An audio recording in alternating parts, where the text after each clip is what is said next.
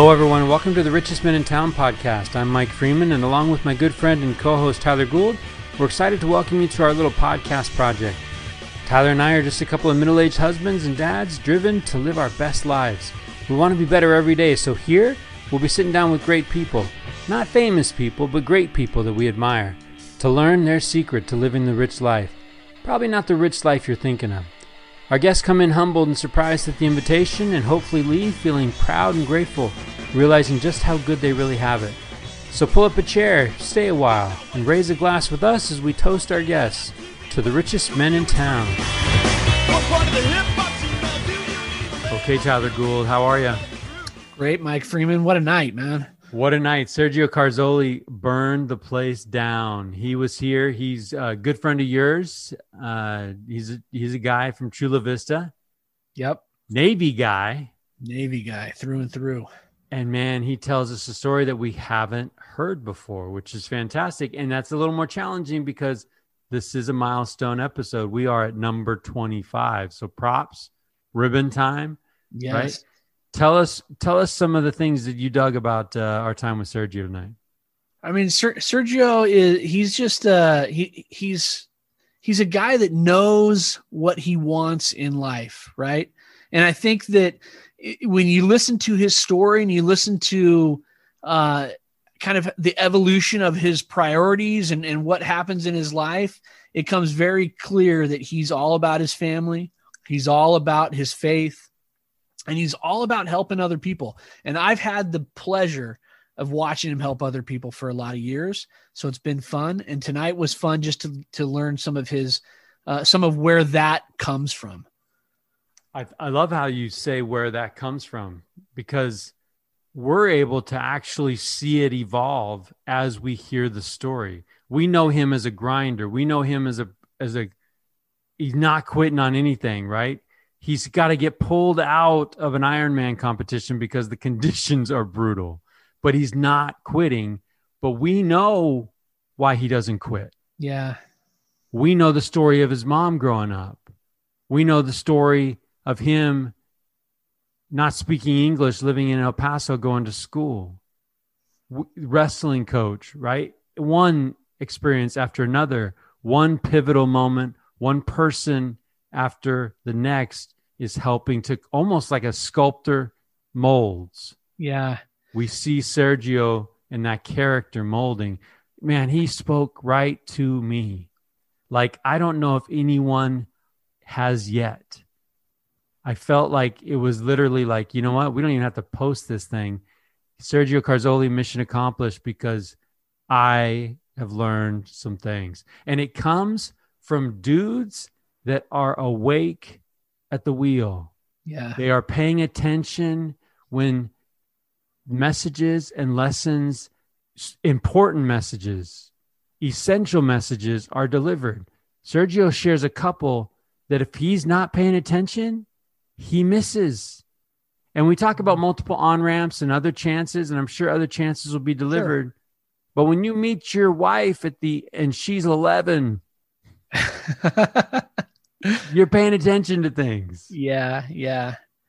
Well, that's he, what I get from Sergio. Pay yeah, attention. Absolutely. And I thought it was interesting too. He said, you know, after kind of after our, you know, we were wrapping up the the show, he made a comment. He said, "If I got that job at the Marriott Hotel, I wouldn't know you." And it just kind of brought that really clear about how you know, things happen. And sometimes we don't understand it. And sometimes we think that's one of the worst things that could happen. And it turns out being and we a raise a blessing. fist, right? We raise yeah. a fist and we're angry, and it's like, why did you take this? Why did that not happen? Why yeah. I, I I needed that. I'm the gardener here. Right? Yeah, yeah. I mean, it was it was a great night. I I enjoyed it, Mike, and and I I think our listeners are gonna gonna enjoy uh, hearing from from Sergio. You know, I, I it's like I told him tonight. I think uh, the more people that know Sergio Carzoli, the better off this world's going to be. Oh man, you didn't win the right way. Two feet in church. Yeah. Leap. Yes. Love it, man. Love it. It's all about powerful. It's all about trying to be better. It's all about trying to be of influence. That's what we, this. That's what this show's about. And Sergio delivered. I, I think actually at one point in the show, I give him rights to the show. I think you did. You, I think you actually dismissed me from the show and you brought him on as a co-host. So. it was good. such a great teacher. Such a great teacher. Um, I, I really hope our listeners are paying attention. Yeah, it would be ironic for somebody teaching us about paying attention, and and us not paying attention to those lessons. Um, if you are struggling, I promise you taking the time to listen to Sergio Carzoli is going to help you. It's not going to make your problems go away, but it's going to help you understand the role that you have in addressing those problems. The enemy's us. Yeah. We got to get out of our way as we listen to great guys, as we listen to those richest men in town. We we're going to hear some things. Encourage you to take some notes and more important, take action. I'm okay with you even stopping the stream midway to take action on that thing that you got to do. Because you got one right? This life it's not it's not a dress rehearsal man. This is it we got one. And you know what? Let's i just let's embrace this opportunity that we all have that are listening to this to fine tune things you know? I just love that idea of of being able to fine tune we've you know things are things are tough. We're all struggling but here are some good people that are willing to share some things that'll that'll help us get through some of the hardest things. So i i i loved it mike. I thought uh it was it was a treat to be there with uh, you and sergio tonight it is a treat and we're going to bust everything we got to try to make sure that the world hears sergio so as you listen to it if you have an opportunity to talk at the water cooler. I don't even know if people are working together anymore. They talk, yeah. yeah. Yeah. Or is, is anyone even talking? If you got some downtime in the next Zoom, whatever, let people know that you're on to a new podcast and uh, share it out so that other people can hear what Sergio drops in this episode.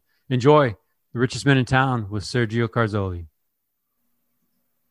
So talk to me about what's on your mind, man. What what is in the head of Mike Freeman.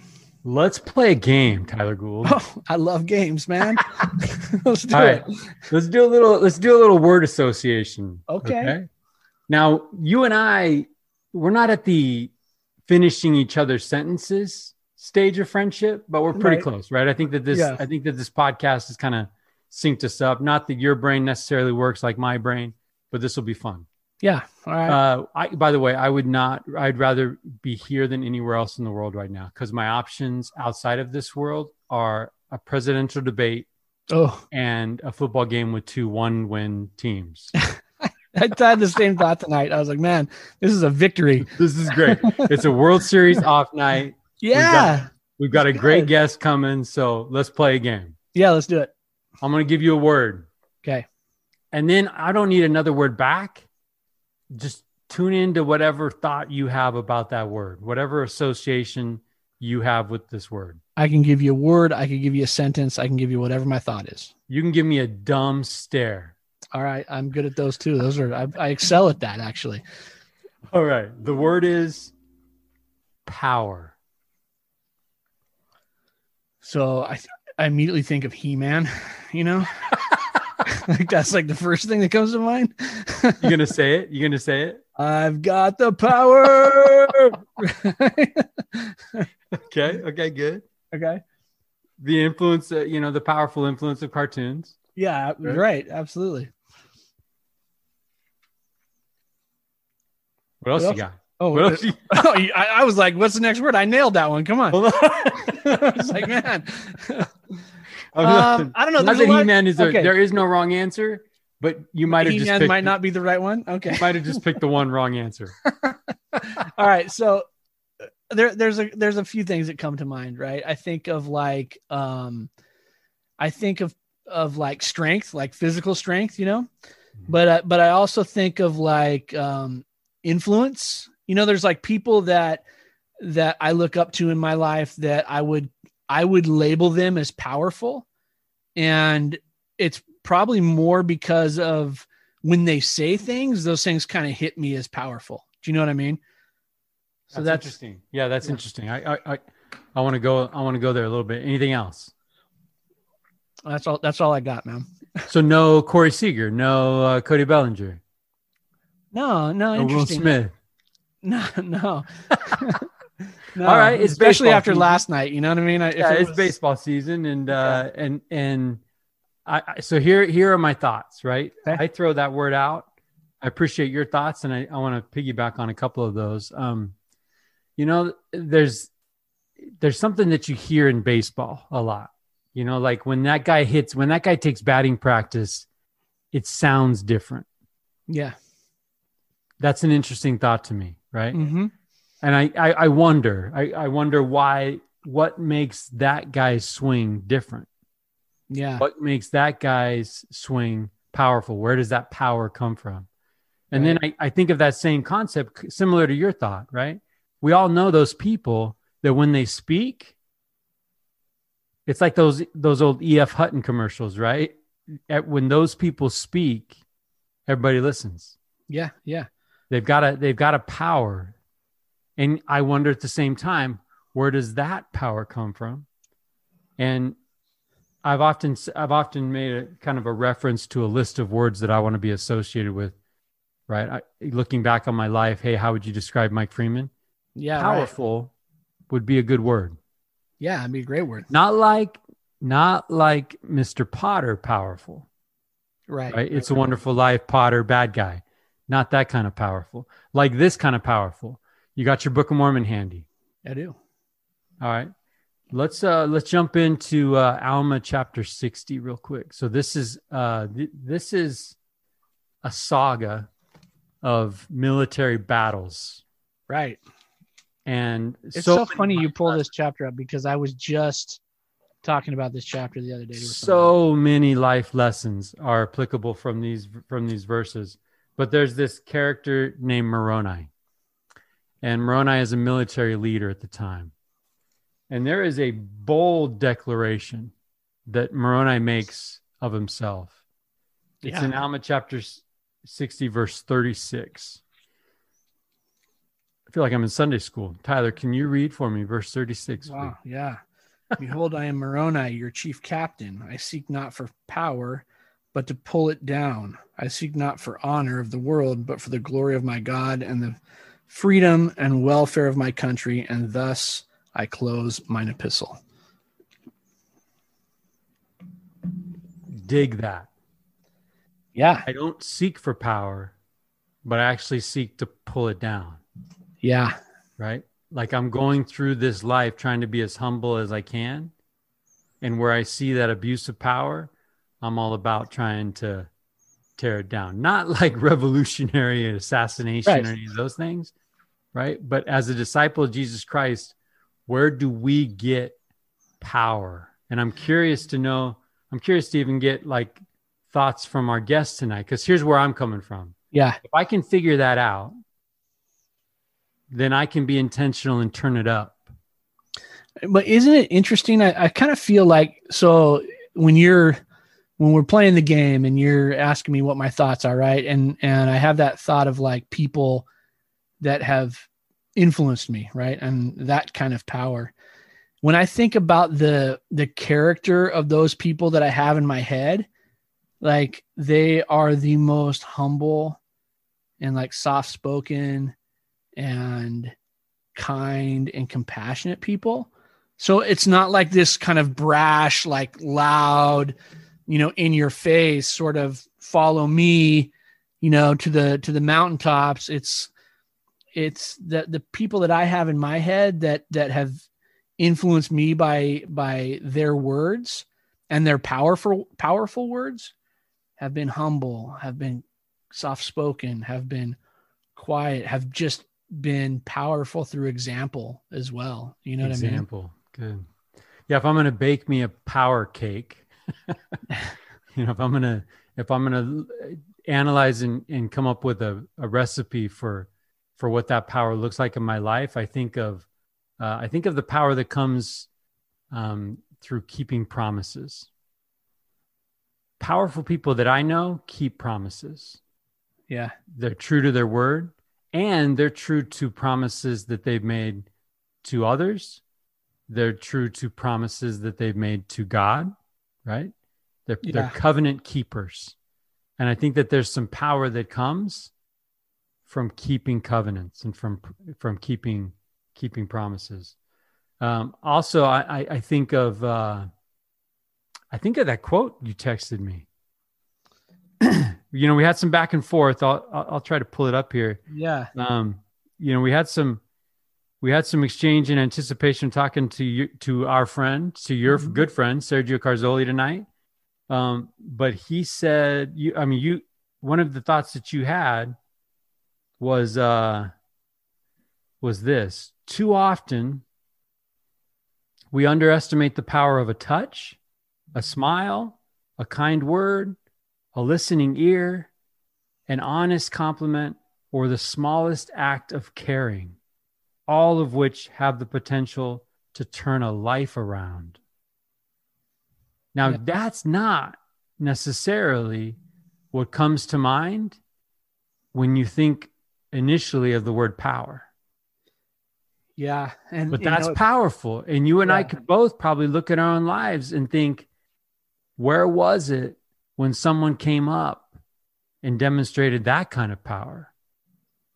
Yeah and and i think you know when i read that quote and i and i i was thinking about it and i just thought i personally you know i would love to be to to be able to be a powerful influence right? I, I would love that. I'm i'm not there right? But but i can do that. I can do what that coach that quote said right? I can i can Yeah, that out sound that sounded easy. right? I could do that and but but it it sounds easy. It, i think it if we're intentional about about it i think it becomes easier you know? It's interesting because i was thinking today as i was driving I, you know just driving home from the office today and i was thinking about just our conversation and our texts and and i just had this thought like we we have that you know we had this discussion about capacity and i said you know i feel like we have this this big ability to to handle a lot more than we think we can and and I think power is the same way. I think that we have the ability to be a- lot more powerful than we are, and a lot more powerful than we get our, give ourselves credit for. I think that the the trick is we have to unlock that, right? It's sort of like this. I you know I, I kind of feel like it's like this deep inside us, and we have to unlock the layers until we can really start to see people for who they are. And and I think that's part of powerful because then you're you know you're willing to go up and and and lift someone who who who maybe you wouldn't normally you know because you've you've unlocked that and you start to see things differently.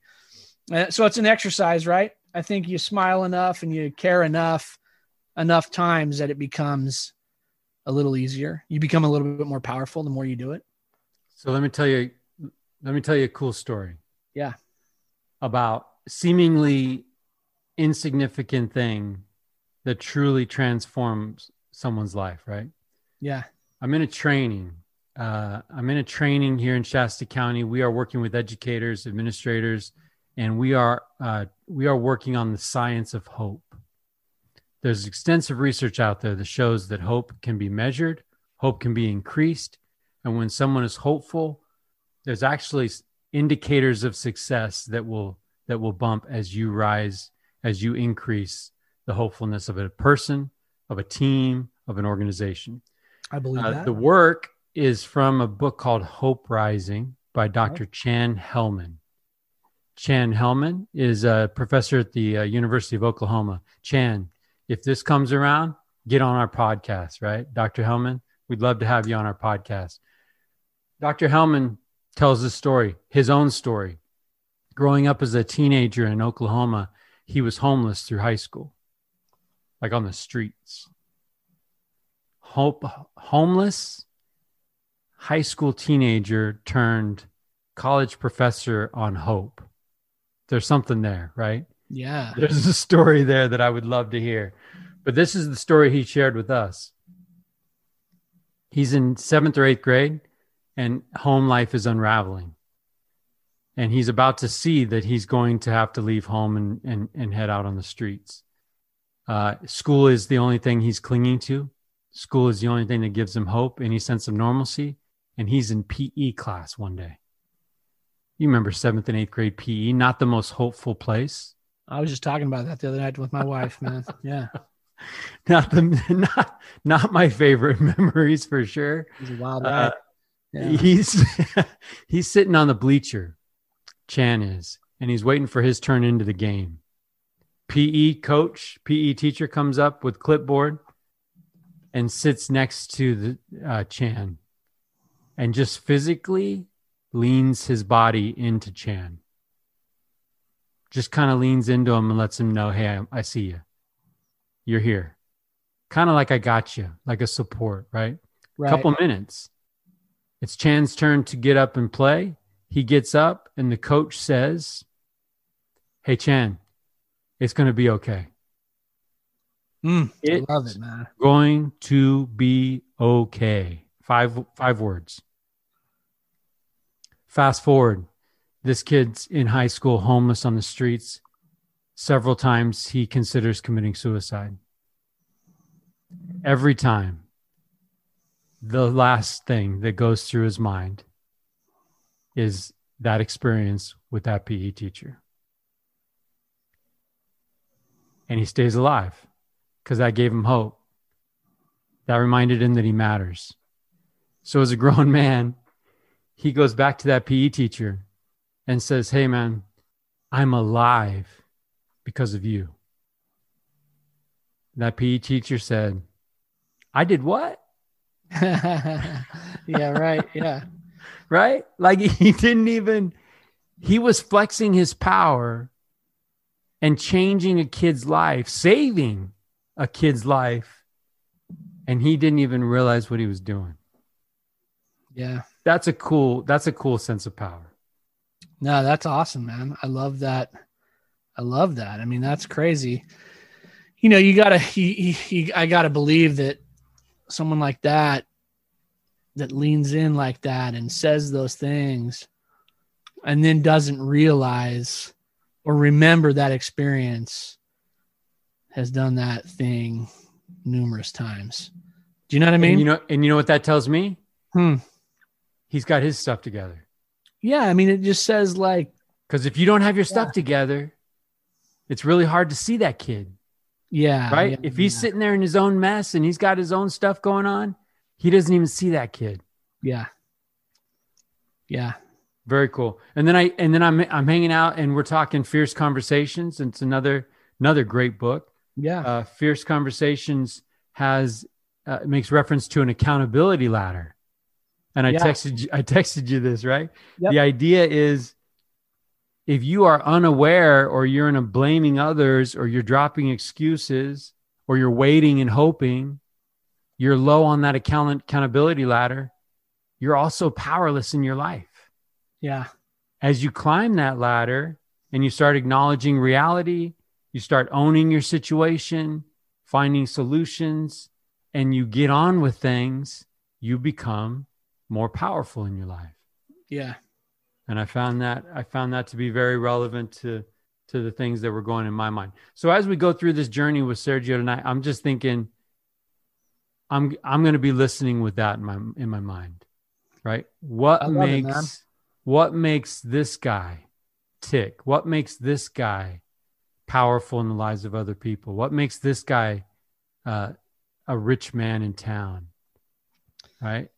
Tyler, what last question before we let Sergio in? Yeah. Where would you say you get your power? You don't have a sword. I'm assuming you don't have a sword. Well, I mean, it, you don't, don't have like a Thor's hammer. No, no, man, that would be cool. That would but be that cool. be a little awkward too, carrying that bad boy around. but uh, yeah, I think that f- for me, I mean, I you know my my source is is God. You know, one, and two, it's the people that I consciously surround myself with. You know, I think that that is important for me you know like i said uh, earlier i'm not i'm not the the most dialed in and so I like to have those people around me that that are, and that reminds me to lean in, you know, and uh, and and tell someone it's going to be okay.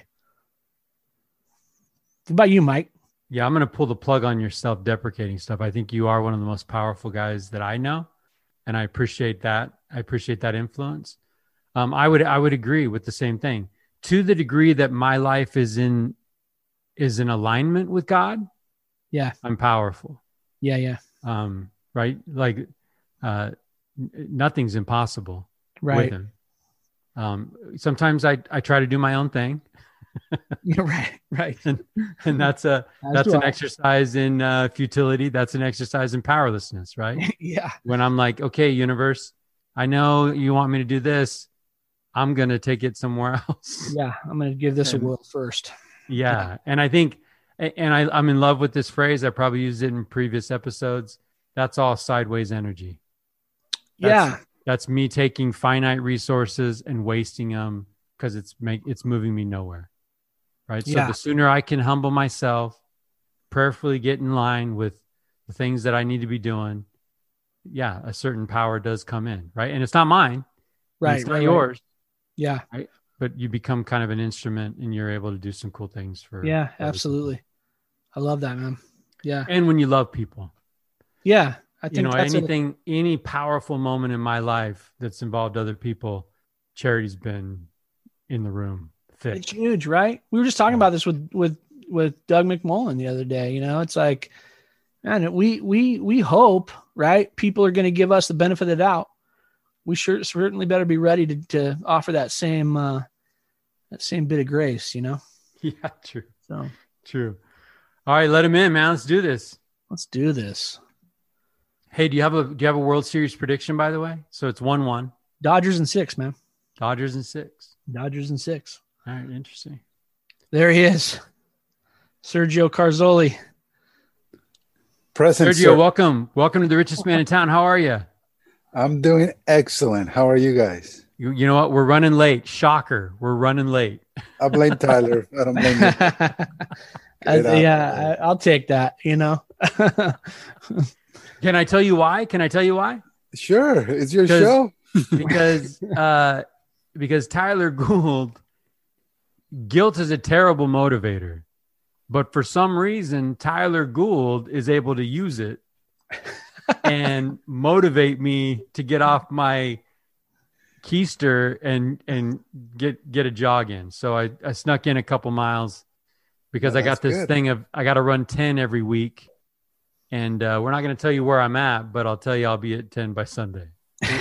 All right, ten every week is a good start. Yeah. It is a good start. It's a good start. It's going to be a long start too. We're going to keep it at 10 for a long time, right? yeah, Tyler? yeah, yeah, yeah. Amen. I'm feeling really comfortable right now at ten. Is Tyler running ten too? I am. Yeah. Yeah, yeah. He's- wow, He's Maybe- already, he's almost done for the week. And, it's, Yeah. you know, it's, he's going to Maybe have the should do weekend off. something like that. I don't know. Maybe. I'm sitting at nine right now. You can join the club anytime. This is an open forum for the run ten a week, man. We've got It we've is got- not conditional. It is Yeah, not conditional for you to be on the show t- for you to agree to run 10 miles. But That's it might true. be, it might be kind of cool. Yeah, that's very true.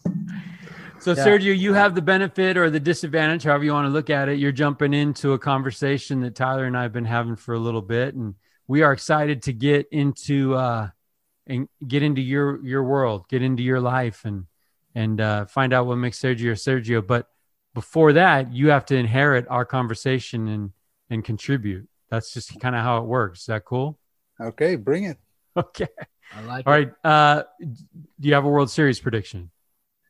Oh, dude, I'm so biased. I'm a Dodger hater. Oh, You want to know why? Anybody. May, may I say why? Go Sure. for it. This comes from a kid that grew up watching the Dodgers, loving the Dodgers. I mean, I was a diehard. Back in the days of Fernando Valenzuela, Tommy Lasorda, yes, Rick Monday. I mean, the, the the good one, the good guys. yes. But then the Dodgers made a bad move. How they got rid of Fernando and they tried to make it later, make up for it later on. Not good on my book, man. So Oh man. I, I dropped them like, You dropped him Like because a of how they habit. treated how they treated Fernando. yeah. I can see that. I can see Sergio doing that. Dude. And just for the record, we're going to edit this whole section out of this show. No, no, you can. It's, it's, I this thought it is was me, maybe. buddy. I thought it was maybe because of uh, Tommy Lasorda's Weight Watchers commercials. But no, Well- no. No, I just, I don't know. It, hey, you know what? I, I came in in the Navy and all that. I was here in San Diego. I started rooting for the local team. But yeah, the main reason is how they treated my boy Fernando.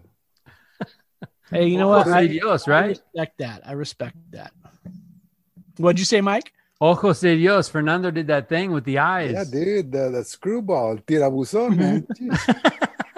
We're gonna we're gonna start talking some Spanish here, there, Mike. You and I start taking notes. But- uh, hey, so uh, we were a little bit all over the place in the entry, but uh, power has been on my mind, right? That that that word power.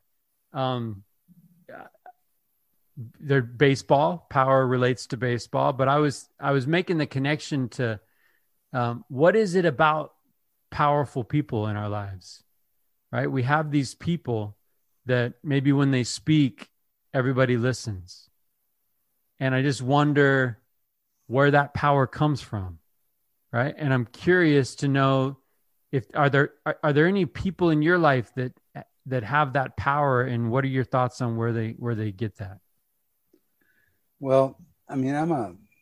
This is I know this is um kind of religious, kind of not religious podcast, but all over the place it, we're, we're all It's over green the light, place. it's your show. the entire map, right? So when I think Don't hold back. somebody Has, somebody has power, they have the gift of God to influence others to do better, and sometimes those it could be a man or a woman. They just come into your life, and you can sense that, like whatever they're gonna tell you is for your own good. There've been times in my life that I have run across those people, and I'm like, I'm listening to every word they say.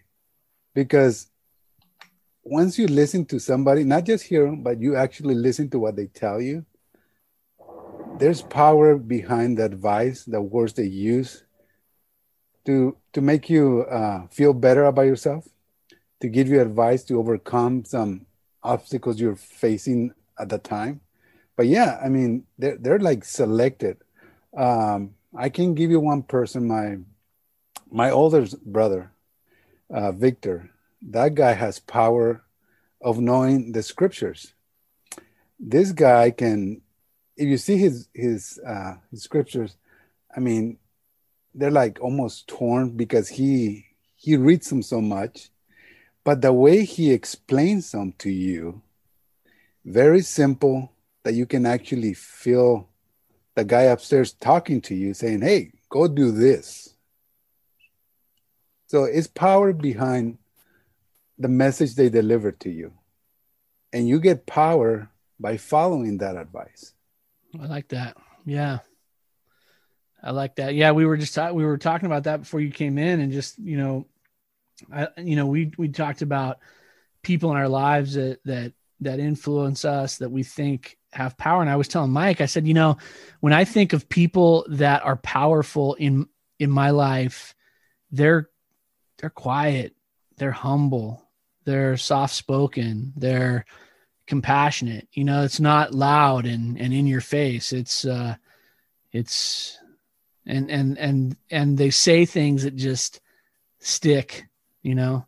And uh, I mean, there's people that have said things that just rattle around in my head and have been rattling there for, you know, 20, 30 years for crying out loud.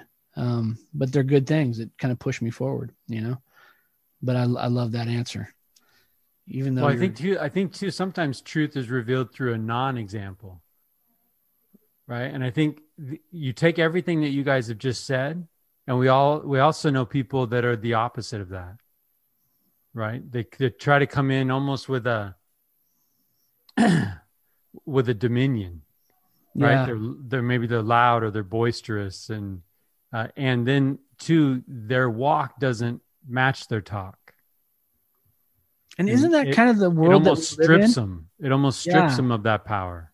I feel like in today today where we're at just in in general it's you know there's this there's almost like this idea that the loudest one wins, right? The loudest one is the most powerful one in the room. And uh, man, I just don't, I just don't buy into that, into that theory, you know? Well, I mean, you know how they say the squeaky wheel gets, uh, that's right. Gets the oil. Gets the oil. yeah. I mean, sometimes you just hear shatter, shatter. Like people are just, all right, quiet already. Yeah. I need, Let hey, Sergio, who... I need to work on that. I I think it's this podcast. You put yeah, a mic hey. in my face, and now everywhere I go, I think I got something to say, and people need to listen. as long as you say the right things at the right time. yeah, that's right. But sometimes you gotta. People don't even have to say anything. You just observe their actions. And I mean, you the quiet ones. I've been in meetings at work, mm-hmm. and there's that guy over there at the corner, quiet and he doesn't say anything until the like the the boss looks at him and then that guy just delivers power. Yeah. Straight cuts straight to the all the fluff in the meetings that this is what we got to do. This is why we're going to be successful. Uh, i have a saying for you guys and i used to tell this to my mom all the time and i even had her translator in spanish but this Wait, is the you one. told your you told your mom stuff. Yeah. Oh yeah. Me and my mom were like this. We're gonna get uh, into that. Yeah, we'll, we'll get into mom later on. But uh, I told her that knowledge is not knowing what to say, but knowing when to say it. Yeah, we I go like back that. to the chatter. It's like if you know when to say it, people will listen. Yeah. I feel like I feel like Sergio is here for me. Like tonight, Sergio is here for me. Tyler, why do you love this guy? Man, you know, Sergio, oh, there look, I, I love so many things about Sergio. You know, what Sergio's been he and I have been around each other for uh, a, a while now yeah. in a lot of um interesting situations, right? And Sergio has always been the voice of reason. And one of the things I love about Sergio is there's been times where I've been in a position where I will say I've I've had to say something, I've had to come up with uh with something and Sergio always tells me what he thinks. And that's I, I respect that so much from Sergio. He's not a yes man. He is uh this is what I think and it's different than what you think and I, you know what? And I absolutely love that. And I've told Sergio that, you know, I mean, when we first first started uh, serving together, you know, Sergio would be apologetic about that, and I would tell him all the time, like, that's what I want. I want someone who's gonna challenge me, and he challenges me, and he is smart, and he is he's a powerful guy, and and you know I've told Sergio that I hope before, but that's uh yeah, he's a powerful guy. Oh, thank you. Now I gotta live up to it. Jeez. Better deliver, buddy. I'm sure there were a few times, Sergio, where Tyler was maybe right and you could say yes. Right? Yes. yes, with reservation. Uh, yes. Well, hey, um, Sergio, when when the invitation goes out, right? When Tyler reaches out to you and says, "Hey, I got this wacko friend, and we've got this crazy podcast, and um, it's taken over the world. We're about to hit six thousand. That's right, six thousand downloads, a couple months. That's not bad. Um, when he reaches out to you and then he gives you the title of the show and says "Richest Man in Town," and hey, by the way, Sergio, it's got your name written all over. We want you on. what what thoughts go wow. through your head? Honestly, I was I was afraid of that invitation because I hear all the guys that you have brought in. I mean, I know Alan Michael by personally. That dude is a rock house. When he was serving a mission, that dude, he had a nail down. Yeah, he did.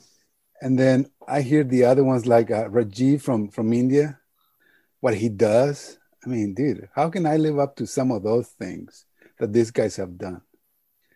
Uh, when you say, uh, when you consider me to bring me in, I started reflecting on what could I share with the with your listeners, with your millions of listeners? Because this is forever, right? we start forever. counting now. That's true. Yeah. It's like a little tiny they're gonna be snowball rolling down the mountain. yeah. It's like, what can I share out of my life experiences that will benefit somebody? And I started reflecting, and I've been a, a very blessed man.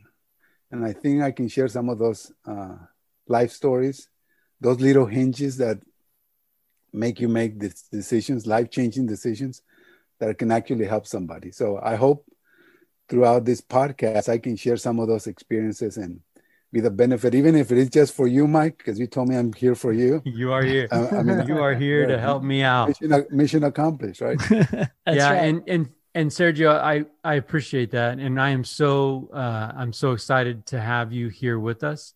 Um, I've stayed at the Hotel Gould many a time down in Chula Vista, and I've had an opportunity to go to uh, go to church services, and so uh, I I I know you, I know your family a little bit, and uh, I'm so looking forward to you know just getting in there and finding out what uh, what lessons are in there for you. Um, you know, I, I start out the show by talking about uh, that that word power, and I just want to make sure that that my intentions are clear, right? If if we can dissect that, and we can learn how to increase that, then we might be able to be of more influence. And I think that that's that's what this show, uh, that's that's what that's what this program is about right like the idea of of just trying to to be better right to make changes and call call throw the call out there to the whole world and see who pick who who picks up and who listens right Yeah, who you- you listens know to what? Rajiv who listens to Sergio Yeah. You know, Mike, I when you think when you say, you know, influence, you use the word influence, you know. I think that um that sometimes we you know, we tend to sell ourselves short in that category. Um and and look, it it it's a two-way street, right? Influence is a two-way street. We can we can really derail some things by our just as easily just as easily, right? So we could really take someone and put them in a in a spot where they don't want to be because of our bad influence, right? But I think on the other side, you know, we when we have this conversation about power and powerful people and people of influence in our lives, you know, we I think all, each of us would compile a list and we'd have these people on this sheet of paper, and I just I think it's important that we also recognize that you, Sergio, and Mike Freeman, you guys are on someone's sheet of paper. You know what I mean? Like I think like it's important to understand that even given the you know re, the, the different circumstances that we've been in where we've been around people we've had conversations or we've just acted in the right way you end up on someone's sheet of paper on that list of of influential people. So you know i think it's i think we i want to recognize that right out of the gate because i would put sergio on my sheet of paper right and i think i'm not the only one that's going to put sergio on that sheet of paper and i think sergio you need to i hope you know that that your name is is uh, dotted across uh, many sheets of paper uh, not just in chula vista so and that's that's partially why you're here right Yeah, and I think I, I've I've said before, you know, I hope that people, when they interact with me, that I can alter their trajectory. Yeah. Right. Whether that's they're having a bad day and I just try to help their day be better, or we work professionally as a team and and we we lift one another. And I think that that's subtle and I think that that's important. I came across this quote from Maya Angelou, and this is what I want now. I want to increase my influence so that when people hear me, they want to change. Maya Angelou said this The need for change bulldozed a road down the center of my mind. How cool would it be if we interacted with people and through that interaction they felt that kind of desire to change right And it's only going to happen, I believe, as we work on things like faith, as we work on things like our home, right? And our family, as we work on things like our heart, as we work on things like our brain and we acquire, we learn, we, we talk to people that maybe we don't normally talk to, and we open up and we learn the things that we need to learn, right? We listen to the Sergios of the world and we apply those lessons to our lives, right? That's the power. That's the power that I would love to, I'd love to have. Let me let me tap on that, Mike. When you say we learn things, and we go as we learn things, we gain knowledge. And what is that thing? Knowledge is power. Because like if you know what you're doing, if you're trying to teach somebody about how to build a house, how to change the oil in your car, how to fix a radar, how to talk to somebody, how to listen to somebody. If you teach somebody based on the knowledge you have, you're giving part of your power to them. So knowledge is power. Knowledge is power. At the end of the day, when we kick the bucket and we're buried six feet under, all you take from this earth is what you learn here, your knowledge. And our relationships, thank goodness, right? Well, I don't know, Tyler. We gotta talk. We gotta work on that one. but, you know, but yes, and our relationships. More excited about than others, I guess. Yeah, I but yeah, I mean, knowledge is power. We go back to that like word, that. power. Yeah. As I hear you talking, Mike and Tyler, it's like, yeah, the more knowledgeable you are, the higher you're going to be able to climb that ladder, whether it's in business, whether it's at home with your with your family, because they're going to know when you're just blowing smoke or when you're speaking truth, they're listening. Tyler, you've never Tyler, you've never blown smoke before, have you? I, am a smokestack, man. you know what I mean? oh goodness. no, I, I, I like that a lot. So you know, we want to dive in and with, with this idea in mind, right? Of of talking about power. And and I like I, I like sort of this this theme that Mike's brought up um, over the last few days as we've been talking, but um, I want to talk about you, Sergio, as a young man. But before I answer that question, I'm gonna I'm, I want to I want to say this because you've got a daughter who's getting ready to move to Spain with her new husband, right? Or is yes, this sir. still the plan? No, it is still the plan. So you've got just just a couple miles that are going to separate you from your daughter. Okay, just a few miles and a little bit of water, right? What what but, part of Spain? What part of Spain? Paint me a picture. Uh, the actual town is called Crevillente which is closer to Alicante, which is about two hours south of Madrid. Okay. Okay. So, you know, if I gotta make that phone call, that dude better be treating her right. That's yeah, all I say. then I can exercise some other type of power, but we won't go there. well, here here's the cool thing. And I was thinking about this today as I was thinking about you coming in here because uh, Sergio's family, Mike, you've met them. They're great. And I'm I'm in the Carzoli fan club. I might be president. I don't know, but I'm in the fan club for sure. And, uh, and I was just thinking like, man, that's got to be difficult knowing your daughter's moving to Spain. Like, just keep those eyes dry for a second. All right. Your daughter's moving to Spain. But here's the cool thing tonight, we get an opportunity to talk about some, hopefully, some sacred things, hopefully, some powerful things, hopefully, some things that are going to uh, edify the three of us and maybe some other people that listen to it. But uh, you mentioned earlier millions of fans. Well, we're we're not there, but this thing is forever, and your daughter in Spain can hear this, and when those little grandkids come around, they can hear Grandpa Sergio talking about power, and I mean that in all seriousness. I think that's a that's a great benefit, um, and so I'm excited to hear about you and your journey tonight, Sergio. Right. So, so, so Sergio. Yeah. you're gonna try. You're gonna visit, right? Oh, guaranteed. Sign me, up to the frequent flyer mountain.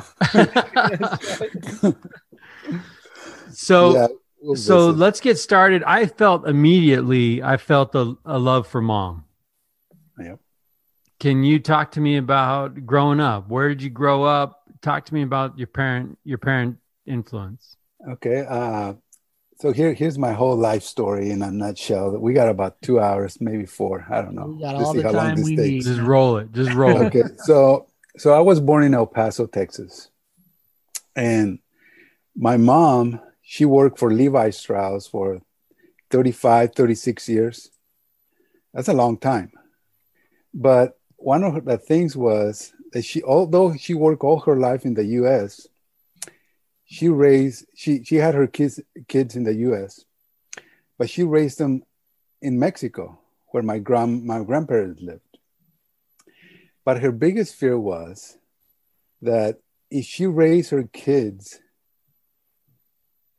in the US, one of them, or maybe more, would join the military. That was her whole fear. That's why she raised us over there in, in Juarez, Mexico. So my sister is going through, uh, I think she needed to start college over there in Juarez, but she wanted to be in, in agriculture. So there were some problems with the university, whatever. So she decides to move us to uproot the whole family, and we want to go to El Paso, so where my sister can go to college there. So we moved to El Paso. I was, I think I was 11, 10 or 11. I didn't know a lick of English, nothing, zero. I was a U.S. citizen because I was born in El Paso, but I did not know any English. So she brought us over to El Paso so my sister could go to college and we can start school here in, in the US, right?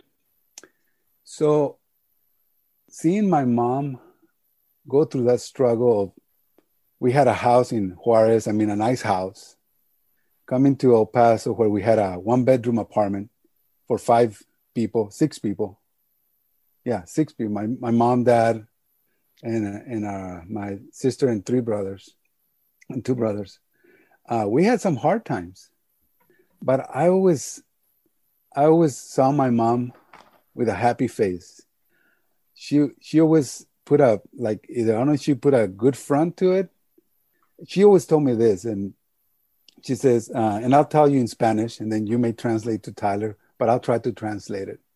He says, "Mijo, al mal tiempo, ponle buena cara."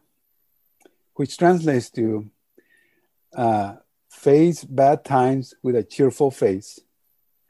And at the end, everything works out. So that was her like life motto. I mean, be happy.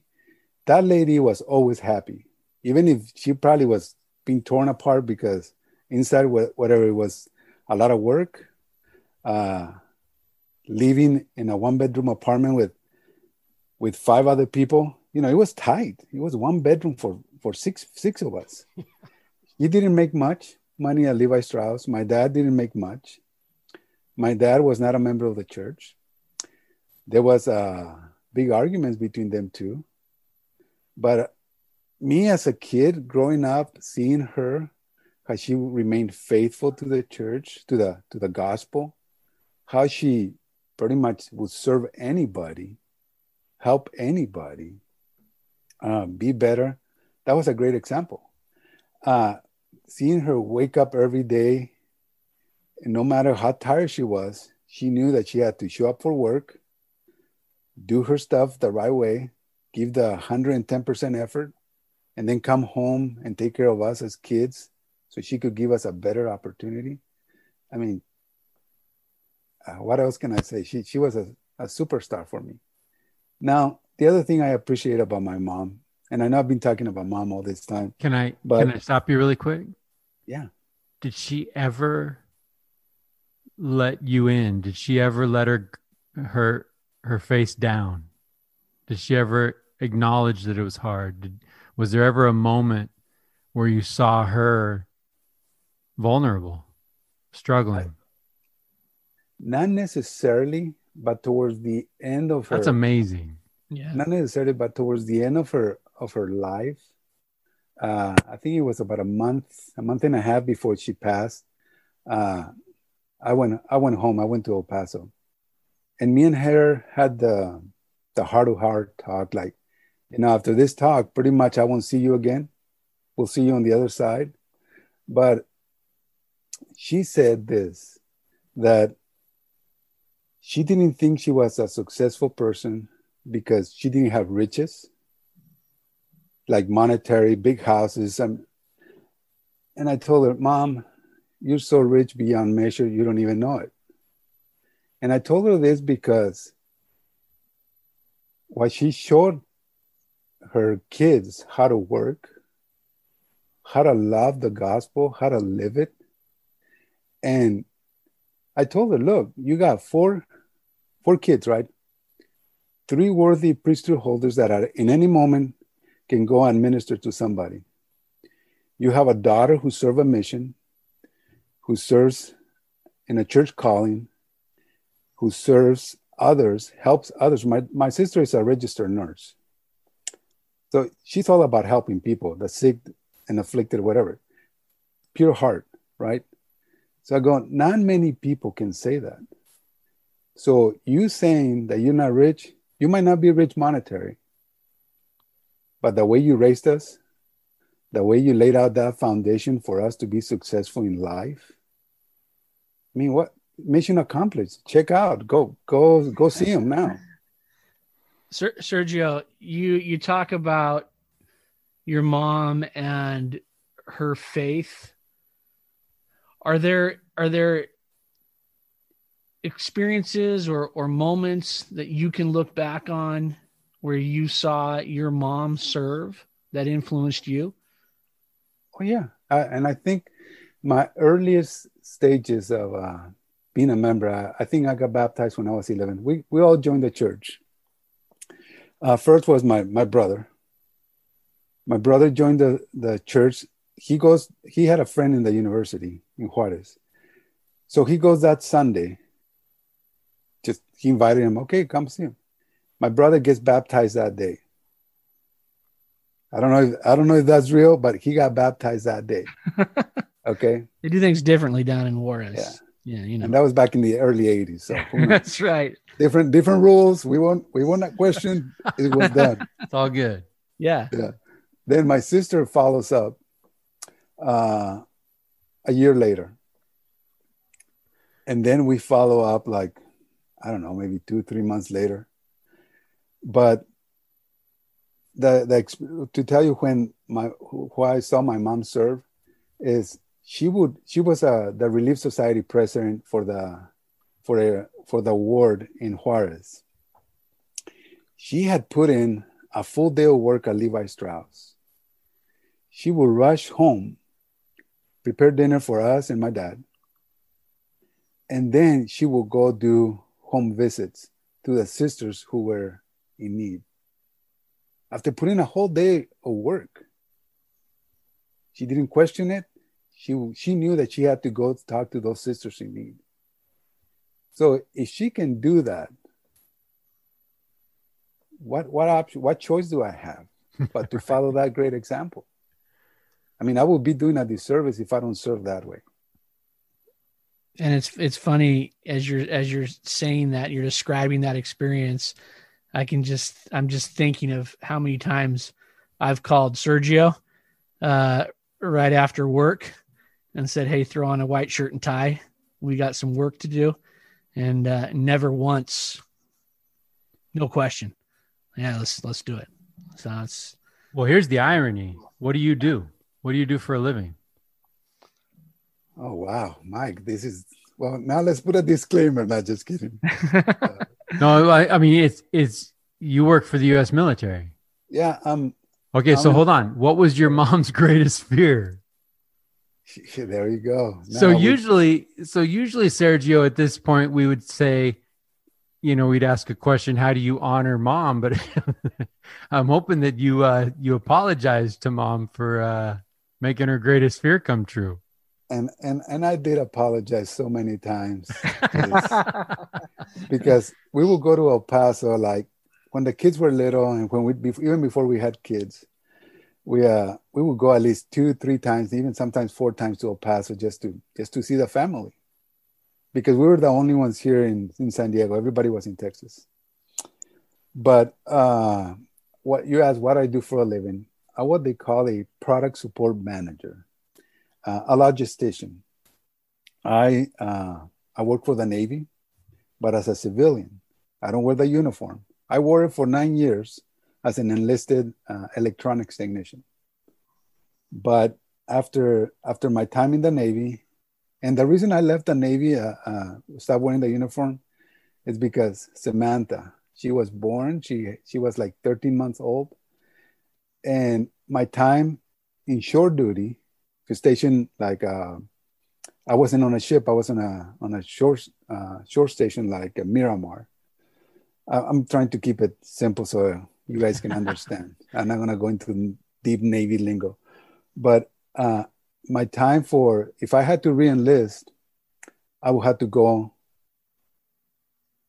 be assigned to a ship, and I would have to serve four years on board a ship. I wasn't about to let uh, Liz, my wife, be a single mom while I was deployed.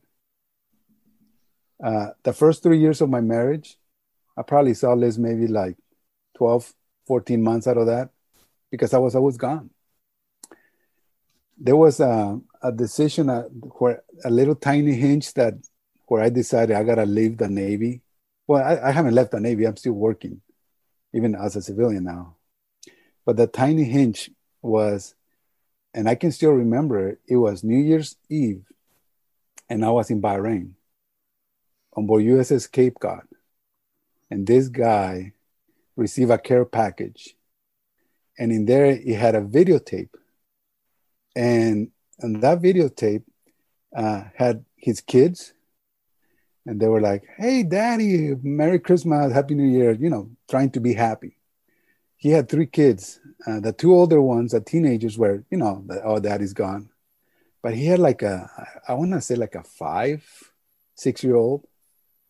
She was shy at the beginning. She was like, ah, and then she she got into it, uh, and told him, uh, "Merry Christmas, Happy New Year."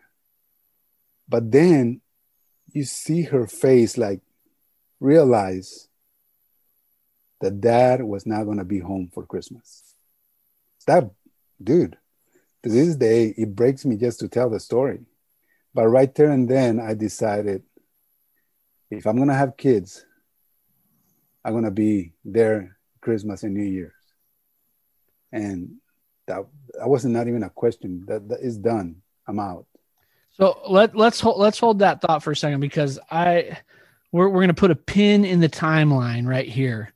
But i want to back up and I want to talk a little bit about sort of those formative years growing up in El Paso. And I want to get to the point where, because I know, I know we, we gotta we, we can't have a Sergio Carzoli conversation without having a Liz Carzoli conversation because she's probably the look. Let's be let's be real, Sergio. boss man. Yeah, exactly. he runs the show.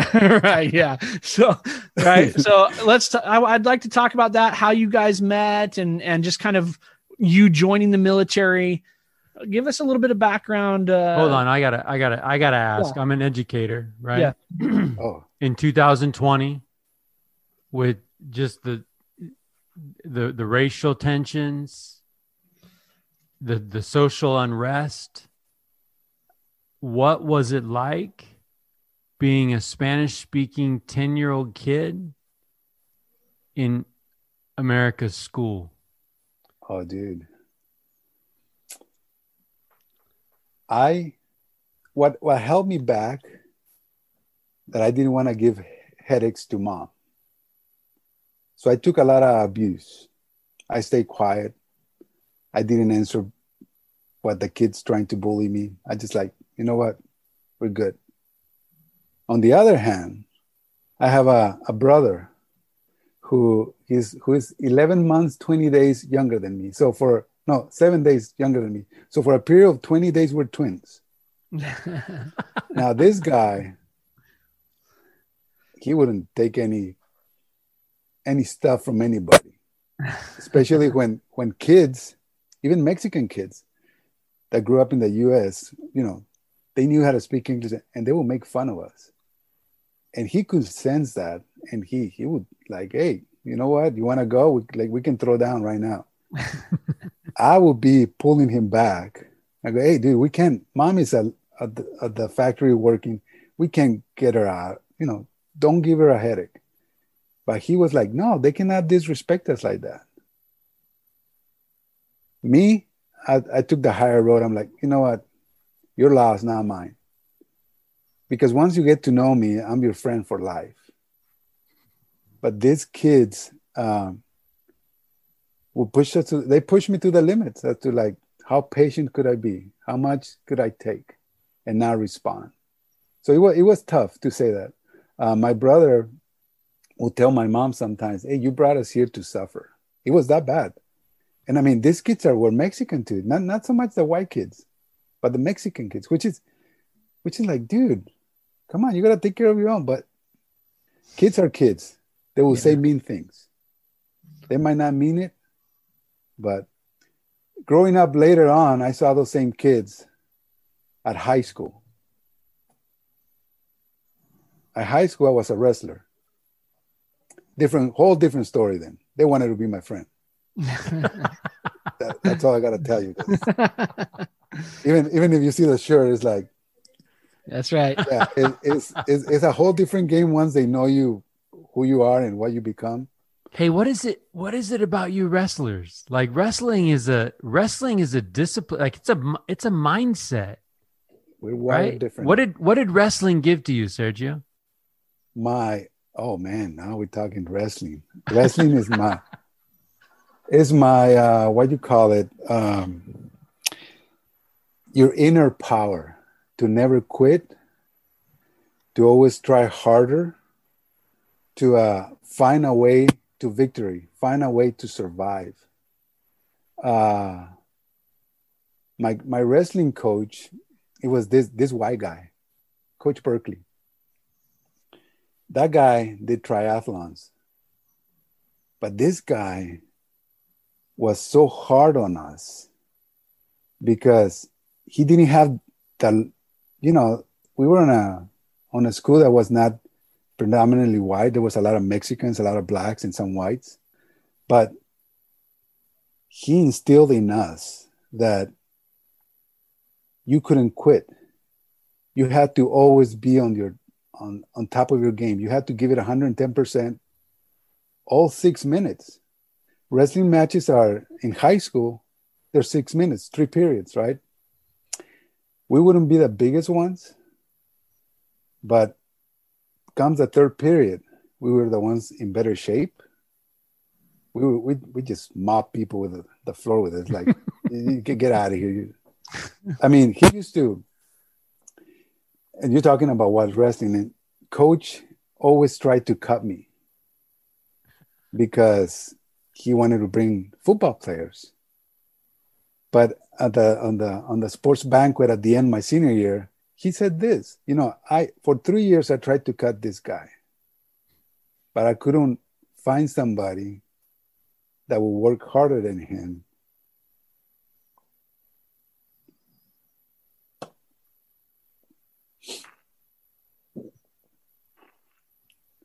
So that coach,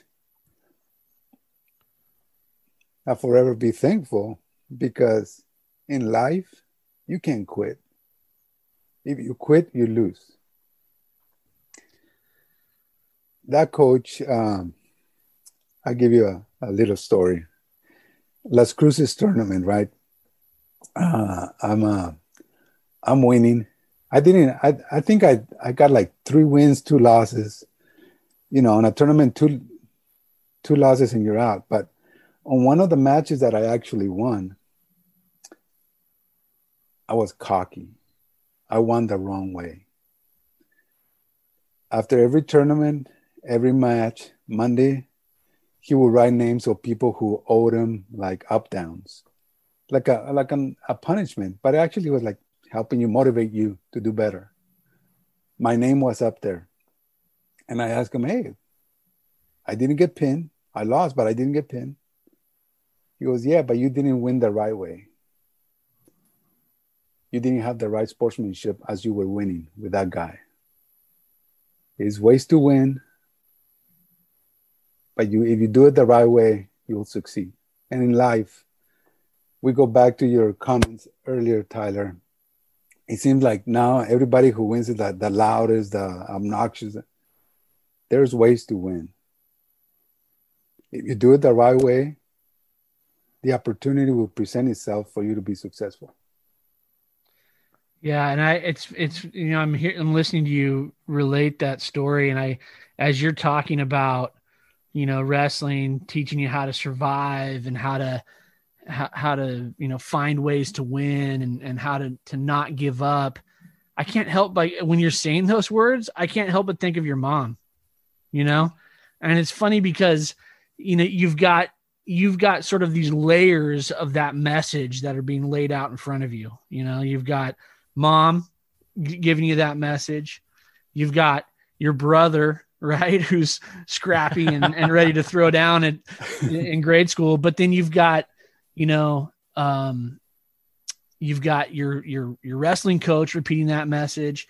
And then Mike asked the question, well, what's it like being a non-English speaker in school? And I just I just think about that wrestling coach and the mom, your mom, and all of these things. And and I just one thing I know about Sergio is that you are someone that's going to do whatever it takes to to get things done. And now it's it's it's great to listen to this and say, well, that's where that's where this comes from. So when you so but you're I, hold, in high on, hold on, Yeah, hold on, ahead. really, Tyler. I, I just I want to throw something in there. What you're saying is not common. Like that DNA that you have Right. to not quit. That is rare. Especially today, right? Yeah, because uh, I mean, people are quitting on things all the time. Left people quit right, on yeah. marriages. People quit on jobs. People quit school. They drop out. Right. I mean, I think it's just. I, I just want to highlight that. Yeah. Right. Like looking back, and uh, and Tyler, you're 100 percent right. You had early influences that showed you the way, the way to win right, the way Right. to not quit, and and that doesn't that is not necessarily everyone's story. So Sergio, we talk about this all the time. These words, your voice, your story is going to land in someone's ear. And someone right now might be ready to quit. What would you say? You can't quit because once you quit, the only one that you're cheating is yourself. If you don't push yourself to the to the limit, if you just, I'll, I'll give you an example. Here, here's another one. Another one of my examples. And um, at the age of forty, and and I'll I'll, I'll try to interweave this this story. At the age of forty, I was um, I started to feel uh, like a like I, I thought I was having a heart attack. Uh, the place I work, there's a bridge that you got to cross over to the big parking lot. And every time I reach the top of that bridge, I will get winded. I'm like, what's going on? So that happened for like two, three days. On the third day, I called um, I called Kaiser and said, This is what's going on. I'm thinking I, I might be having a heart attack. So the nurse that I talked to, he told me, listen,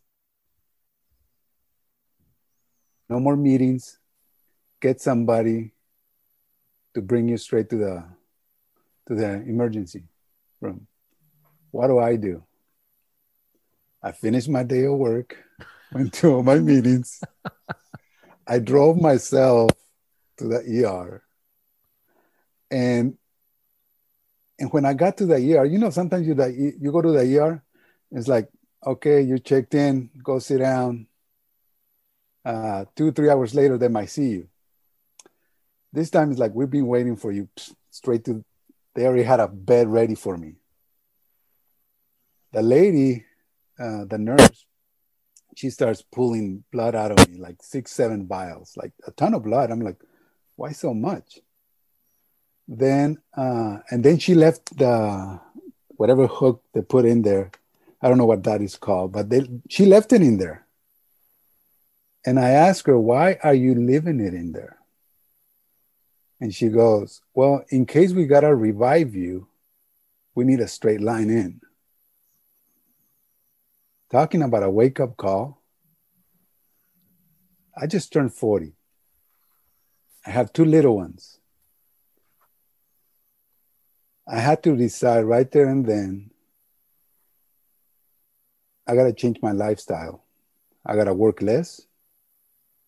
I got to be more disciplined about the things I do outside of work and the things I do at work. I got to enjoy my family more because the next day, tomorrow is not guaranteed.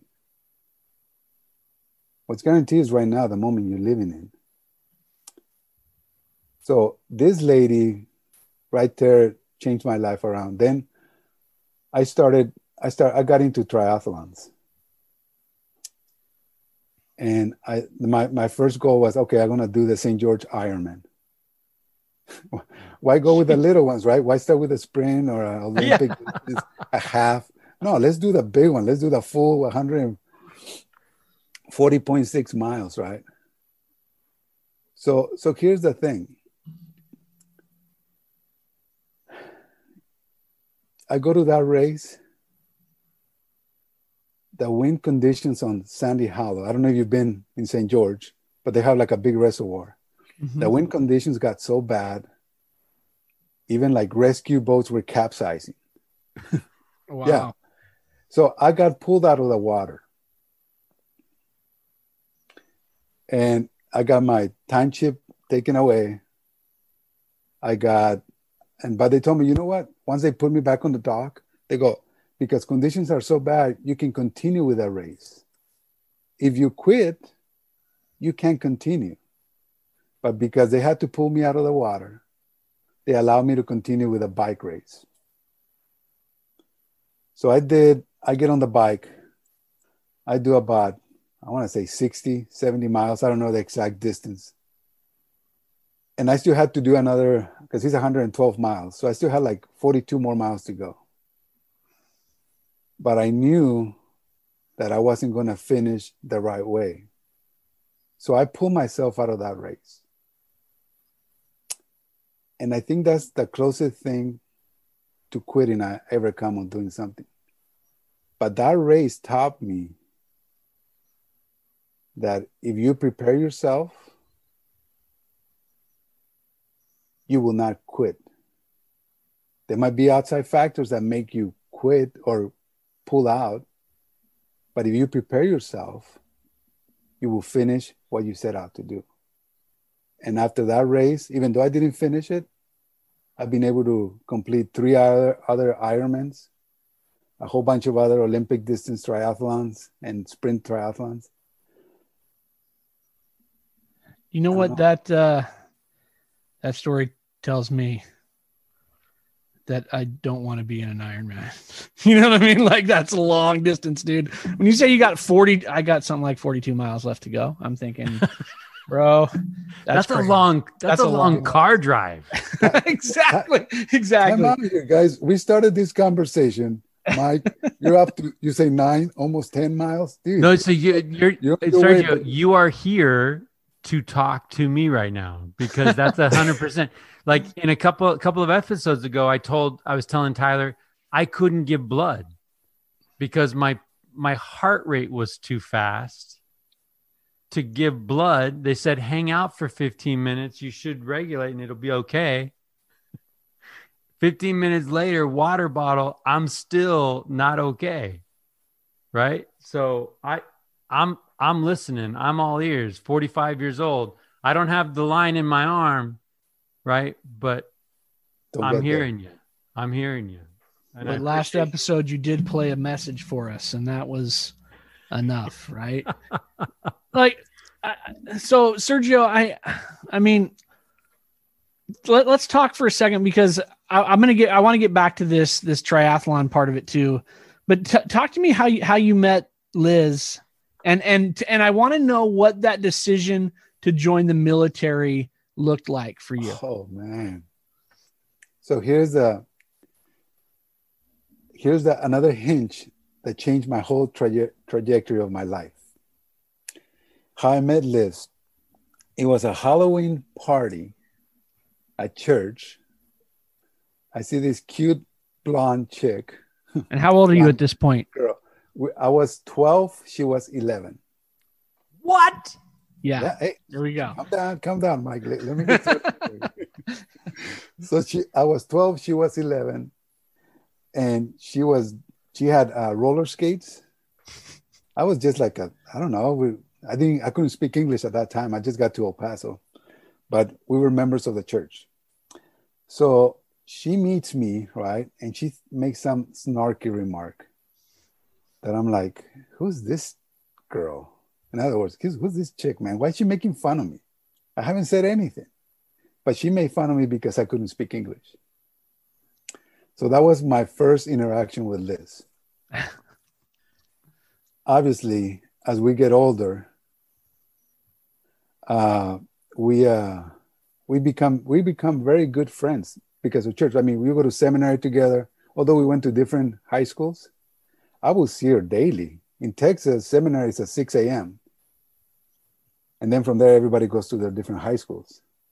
So me and her, she she got to see that I was the quiet one, the one that would always help people, that always volunteered to do stuff.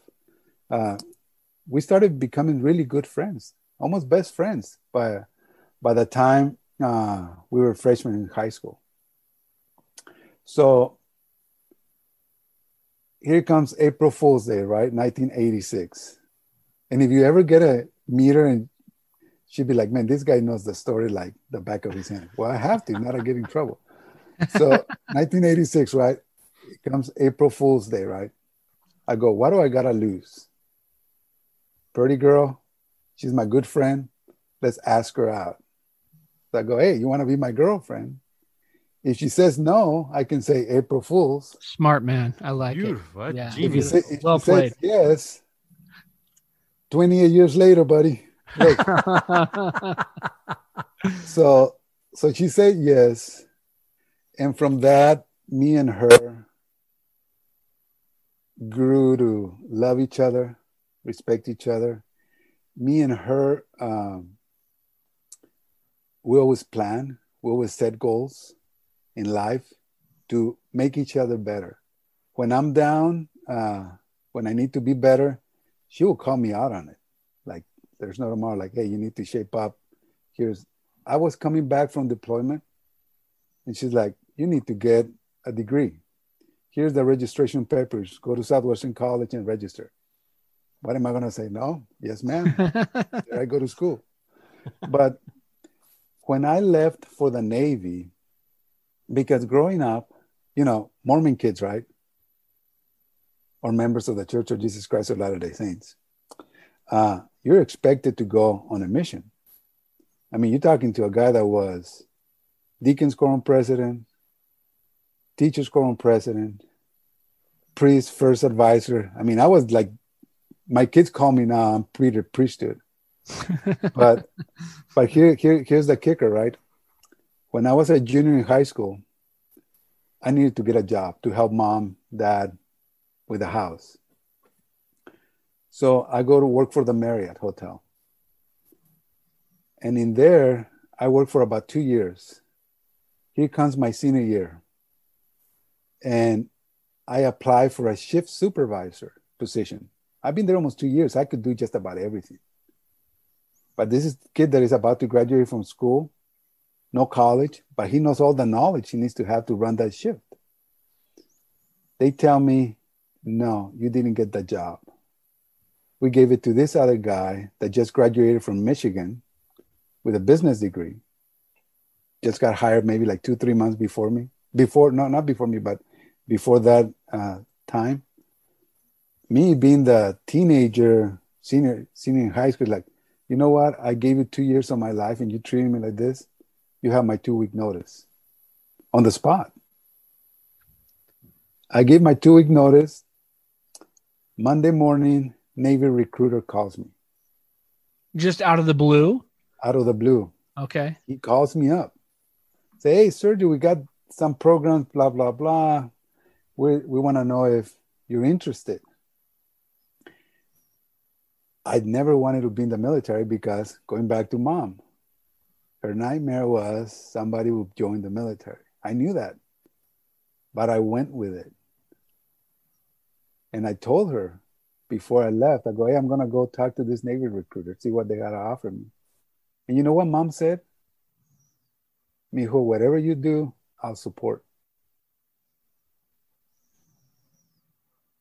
So that Navy recruiter brainwashed me, man. He told me, you want to get to see the world? You're going to get to to have experiences that, you know, like nobody ever will. But what he felt to me is that I was going to be scrubbing toilets. I was going to be living with people that smoke on the berthing compartments that didn't live the word of the, the word of wisdom, chastity. I mean, we will hit ports. These guys, you know, they were sailors. Yeah. So I got in that environment. Uh, so when I told Liz that I was joining the Navy, I went to boot camp. Honestly, in boot camp, receiving a letter from home back in the 80s, 89, no email, none of that stuff yet. It was regular mail, letter card, you know, cards. Uh, the hardest, the, the best thing in boot camp is you receive mail from your family. Well, I will receive a letter from mom every week. One or two from my sister who was serving a mission in Puerto Rico at that time.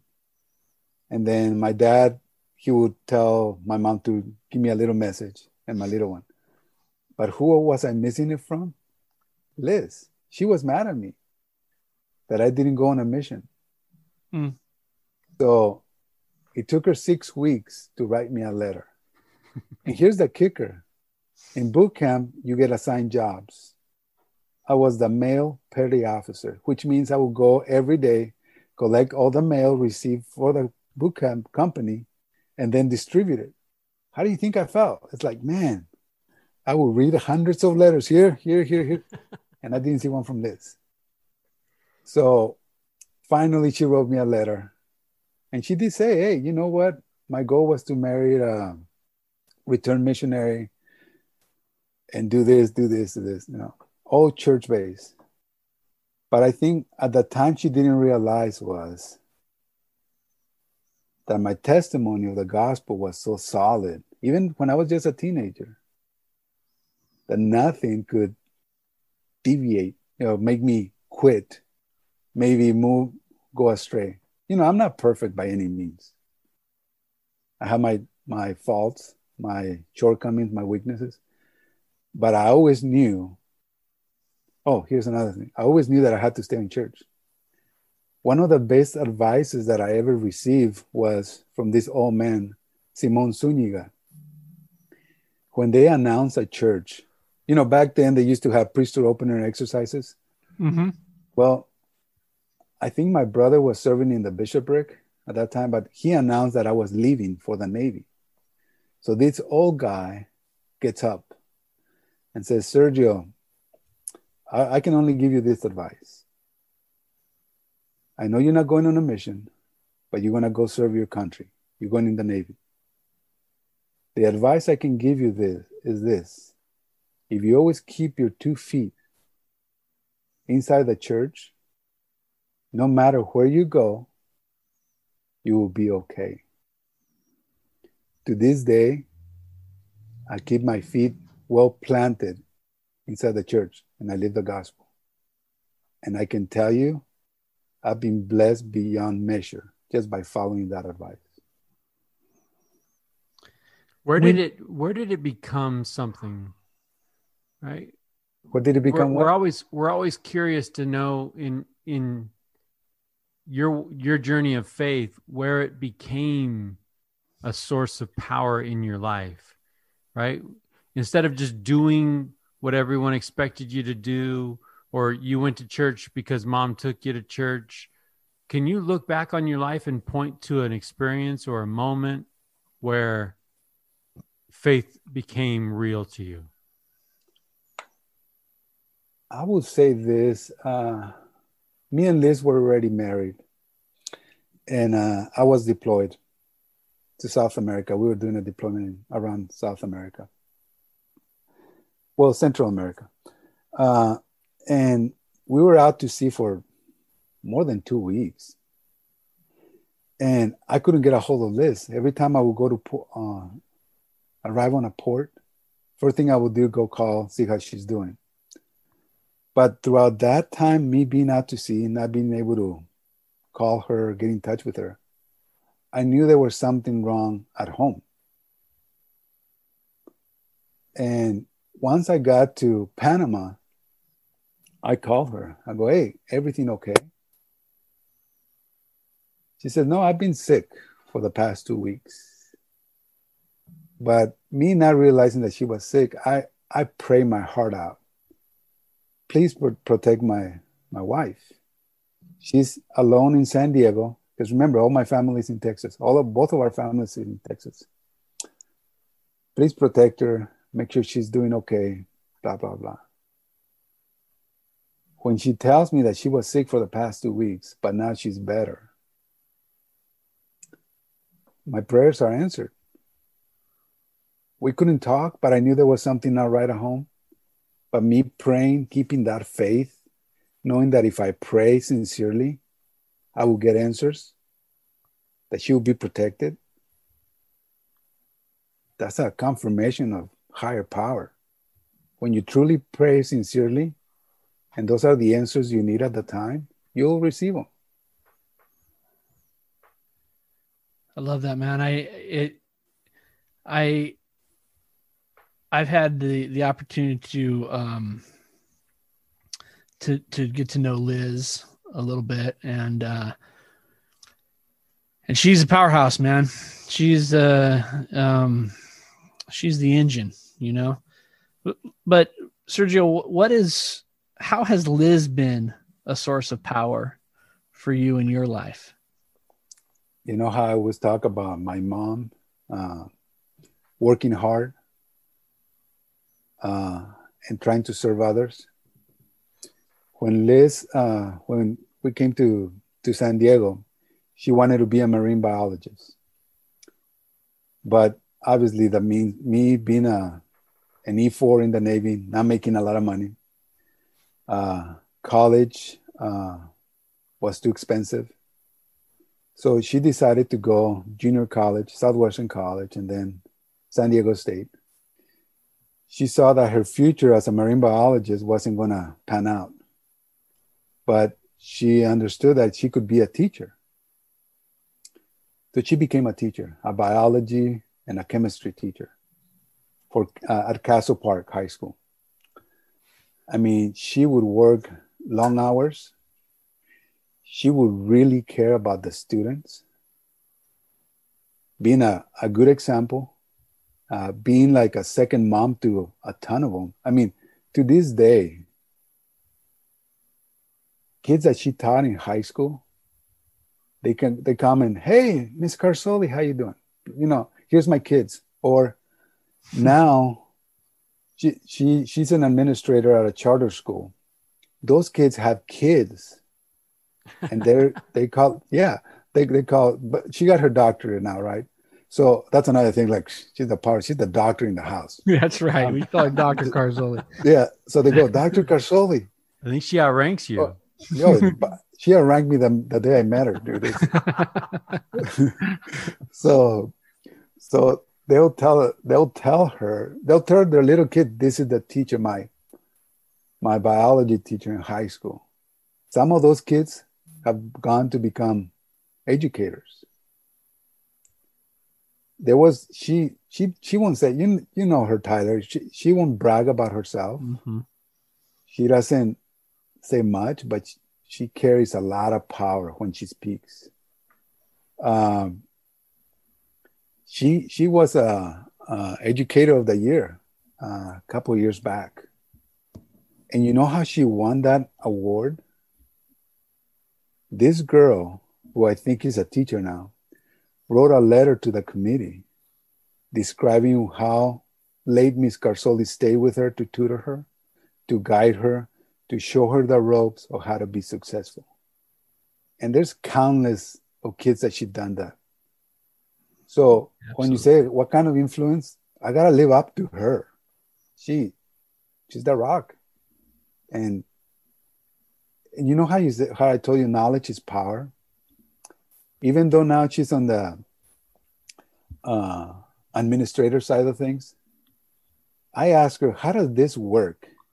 but I want to hear the scientific side of things. Dude, she gave me like a two hour lesson.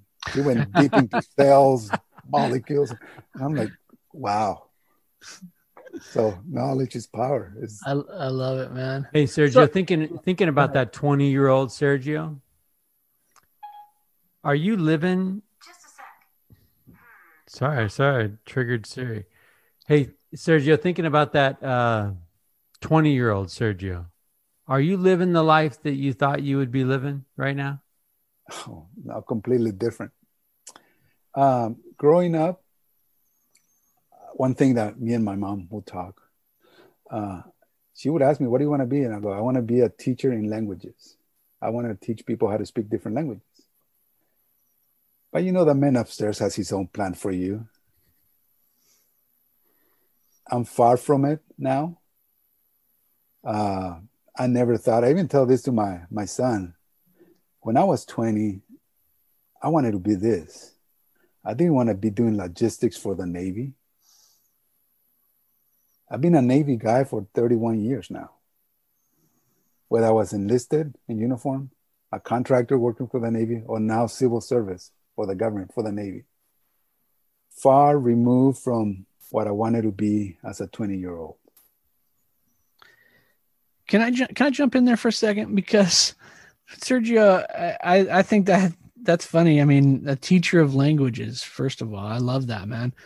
But you know, I I just I think about teaching, right? And and we think we talk about educating, and we talk about uh, powerful examples, and and here's where here's where the lines for me become blurry, right? Because you know I I look I look at you and I think teacher, right? I think I think someone who, uh, like we're we're t- Mike Mike's saying tonight. Well, I, I'm taking notes because Sergio's talking to me, right? But I'm taking notes, listening to Sergio, and I'm thinking that that, and and I've been in the same room as Sergio when he's teaching, right? And and things are being taught. And so I, I love that idea that, you know, sometimes we, we have in our head this vision of what things will be or should be or could be. And then we get, we get in the boat and then the, the, the winds blow and the waves come and we end up in a different direction somewhere else. And we think, man, how far removed am I from that person? And I've been in rooms where you've taught people how to speak languages, right? And we we won't we're not, I'm not talking about English or Spanish or anything else, right? But the things that are said, we talk about those those humble uh powerful people and that's those are the things when when we I, what I love about this podcast is that question about hinge moments right? Because we all we all think, okay, this is that hinge moment. I've been in rooms where those hinge moments have happened, where you've been speaking. And I think that it's important that we recognize that, right? That even though the storm pushed us in a different direction, we're still we, we've still been shaped. We're still able to to to have that same kind of impact that maybe, you know, we thought, well, that it's not even part of my life anymore, you know. But uh, I, I love that idea of that wind, right? I don't want to drift. Right. but that driven, driven Yeah. by that wind, uh, I I think is I you know last last week's episode, a leaf in the stream. Yeah. Don't fight it. Go with it. Navy recruiter. Sure, I'll hear you out. Feels right. Talk to mom. Mom says, I'll support. Go. yeah. And Wow. so, and so, uh, you know, so Liz boycotts for six weeks. Hardest six weeks of my life. But- like look can i can i just i i love that thought too mike because and i've shared this with sergio many times but you know Eth, Ether chapter six Absolutely. right i mean Absolutely. they, we were driven in the direction of the promised land right yeah. The At the Lord, the moment- Lord is in the wind. right at the at, in the in the moment we're just in a storm getting the crap kicked out of us right but lo and behold we're ending up right where we're supposed to be. And i think that i think that's powerful. I think that that's it's important for for us to to recognize that. I know you know mike you and i've had these conversations. Sergio you and i have had these conversations about um, understanding that uh that we get pushed in the direction the lord wants us to be in you know? And i just think I, i'm just listening to your your journey from a young boy coming on into El Paso watching your mom right give you this example um, of of faith and of of hard work of sacrifice uh, you know, talking about your wrestling coach and the idea of don't give up and grind it out and and work through it and find solutions. And now uh, here you are, 28 years married to Dr. Carzoli, right? Yep. And you've got two two kids of your own. How how do you convey these lessons that you've taught us tonight? How, how does that look when you're teaching your kids? How do you teach them about faith? How do you teach them about hard work? How do you teach them about always moving forward? Well, um, I follow the example of my mom and dad, and I haven't spoken much about my dad, uh, but how do I teach my kids? By being the the best example I can. If your kids are calling you Peter Priesthood, that, that means you're you're like, hey, that guy is for real. He's he's committed. And actually, that's the title they give me. You're Peter Priesthood. I'm like, well, I'm far from it, but I'm committed to the covenants I made, to the the principles I was raised with, to the faith, to the to the experiences, to my testimony that I gained. Yeah, at one point, you're a little kid, right? They tell you go to church, do this, do this, do this. I got baptized, honestly, guys, to the church because my mom got baptized. To this day, my dad is not a member of the church, but my mom was. So I did what mom did. But through my life, there have been moments where I have to be on my knees praying to that higher power for help. How can I guide my kids to do this? My kids haven't been the perfect ones. But Still like looking. ha- we're still we're still looking for those. Yeah, I don't know like- anybody who's got I don't. But but like I I, don't haven't think anybody- perfect, right? He's there listening to me. Every time I mess up, he picked me up. Come on, keep moving. It's a long, it's a marathon, not just a sprint. Well, and I Um, think I think I think one of the most important things that we can do as dads is to not necessarily model the screw ups, but teach our kids that it's okay to not be perfect. Yeah. Right. I, I say all the time, right? We don't know he's we don't know Jesus Christ is our savior without being saved without being delivered from our own mess, yes. without having that feeling of, hey, the guilt for that is swept away. And we Yeah. ask ourselves, right, how's that done? Yeah. It's through faith in Jesus Christ. He's atoned for your mistakes. It's okay. Right. And I think our kids, man, if we can be intentional about teaching that, because I think that there's just an, an implied pressure they got they got to be on all the time. It's Yeah. like, well, you can't be on all the time because I know half of my genes are in you. There's no way. There's no way. There's no way you're going to go through this without messing things up. Right. but but Mike, the best thing you can do, what what can what's the best way you can be a parent is when they mess up, you pick them up and you say, you know what? I still love you no matter what. No matter what. But but but I expect you to do better because you're better than that. Yeah. And, So and I mean, it's, it might sound like cliche, like, oh, you're better than that. But at the end of the day, if we don't learn from our mistakes, we won't make any progress. We'll go back to the same thing. And when you say, what are successful people, right? There are those people that have failed time and over again and again. They get up and they keep moving. Yeah, I think I think the more the more powerful message, you know, and Mike, you you, you just mentioned this and and Sergio, you do too, but is that you know we model we want to model perfection on some level. You know, we want to show like this is this is what it's supposed to look like. And you know what it's supposed to look like?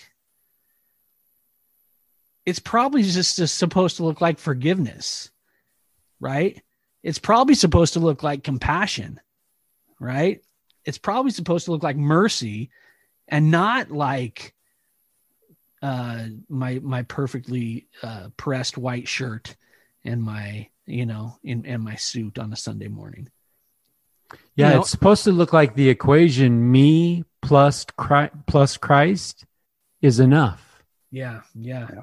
That's because it. yeah and and when we have kids which we will all admit right they're our most precious commodity we've got them and we and we all are like we're all in this phase of life all three of us where you know mike's got a daughter that just he just dropped off at college a few months ago and and you know i've got choose the right, Grace. Freeman. Choose the right. we're watching. Uh, Gwen's getting ready to go on a mission. You've got Samantha moving to Spain. You've got Sergio that's got plans. I know he was mentioning some of his plans to me the other day, and uh, you you know we've got these things happening, and and what we want is their happiness. And and if I could convey any message to my kids, it would be when you you err right the path back is easy right? You you can come back embrace it. I want to pick you up brush you off set your feet back on the trail and say let's get after it Maybe simple, maybe not easy. maybe Maybe but I i, don't think know. uh, yeah i yeah i'm right we can we can maybe pick a better word there but i think that we overcomplicate that and and we we we make it harder than it should be Okay, but do we? But What do we do to make it harder? Is it we freak out sometimes well, well, well, yeah yeah look, when the look, mistake happens? We're not necessarily in like a forgiveness mode. no and and and i think i think part of that too even let's let's take us out of the equation. I think that if i want my children to know that if they can forgive themselves right and and and and push themselves back up that they're going to be okay right? They're going to be okay it's okay to make mistakes. It's okay to fall down. It's okay to screw up. As long as we learn from that we brush ourselves off we put our feet like sergio said back in the church right? Back on the path and we say i'm ready to move forward. Well, Because I that's the think- I think key. You- sometimes- you, gotta make it right where you've made it Yeah. where you did wrong. It's on you to do everything you can to make it right, and understand that there are some things that you can't fix, right. and that's where he's there. Right. right Right. and i think too that we we become our worst we become our worst enemies right i mean i, I can't tell you how many times i've told people like Oh, the enemy's only thing holding you back right now is you As soon as you make the decision that I'm moving forward, then it's done. We're moving, right? The the momentum picks back up. So I, I, I think that you know it's it's hard when your kids are when we're they're where we're at, right? When they're young, Sergio, we got them stuff. easy, right? We got them, man. You you got to do what I say. You I, I, right. know, can you imagine if you approached a problem, right? Maybe a kid problem at school. If you walked into that setting and said, Can we all agree right now that there are three parties involved here and we're all a third responsible? Right? Can we just own the fact that I'm not here to blame you because part of it's me, part of it's the kid, part of right? Like, but let's own our stuff because Tyler, you said it and we should say it every freaking episode. The only person holding me back is me.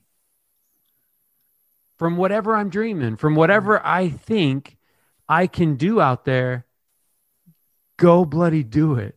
Yeah.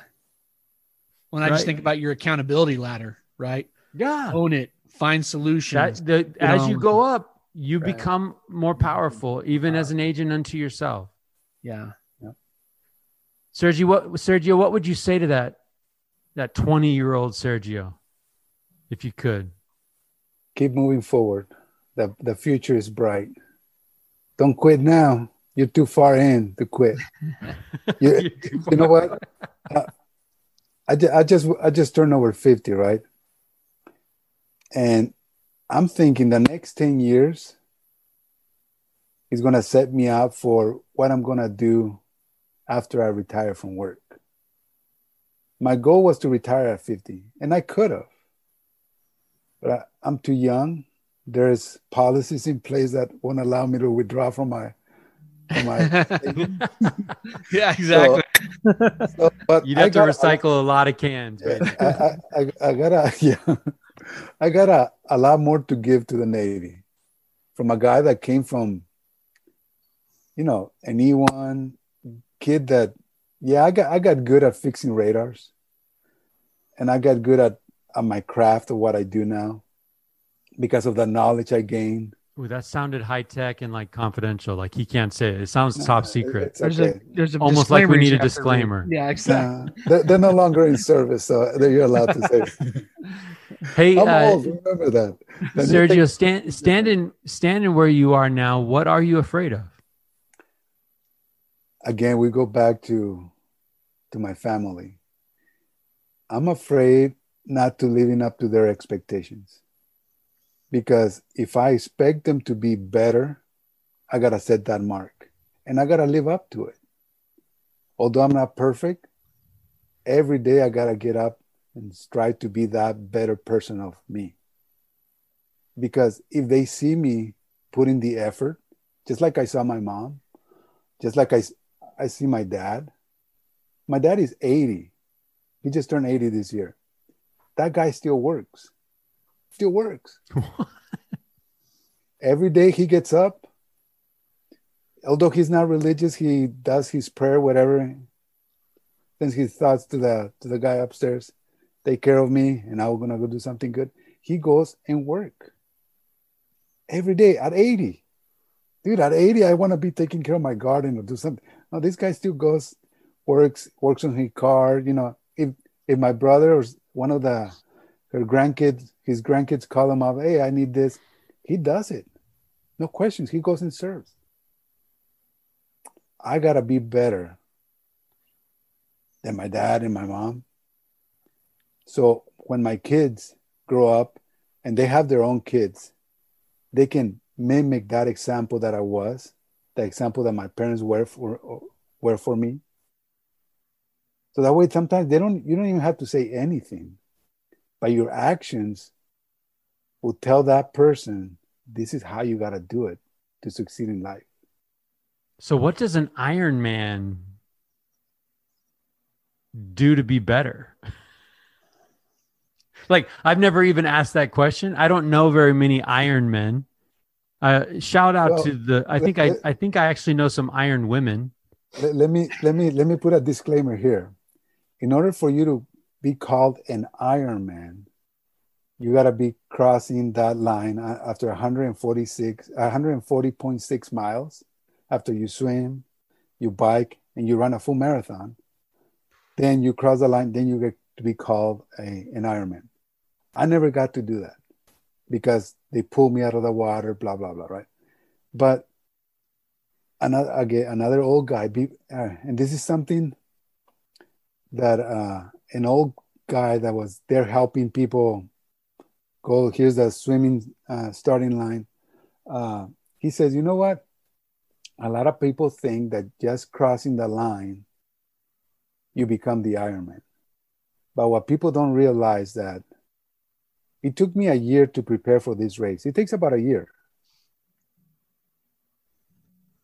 to prepare for that race, to be able to swim uh, 2.4 miles, to bike ride 112 miles, and then you get off the bike and you run a full marathon, 26.2 miles. I was in shape. I think Tyler, we got to the we got called to the bishopric. I was like 198. I was like solid. I was like ready svelte, svelte. Yeah. and and but I conditions beyond my control and did not allow me to finish that race. So you ask, what does an Ironman do to be better? Is you hone your craft, your mental capacity here, because in reality, that the stress you put your body to is like the brain. When I was doing the the half Ironmans in Oceanside, I can tell you after the bike uh, riding to up and down Camp Pendleton, the last one I did, I was completely dead. I was exhausted, and that's only 70, 70.3 miles. That's it. that's it. Uh, I get off the bike, right, and my legs are shot. I mean, I can, I can, I cannot really run. But there's something on your brain that says you got 13.1 miles to go, and you go.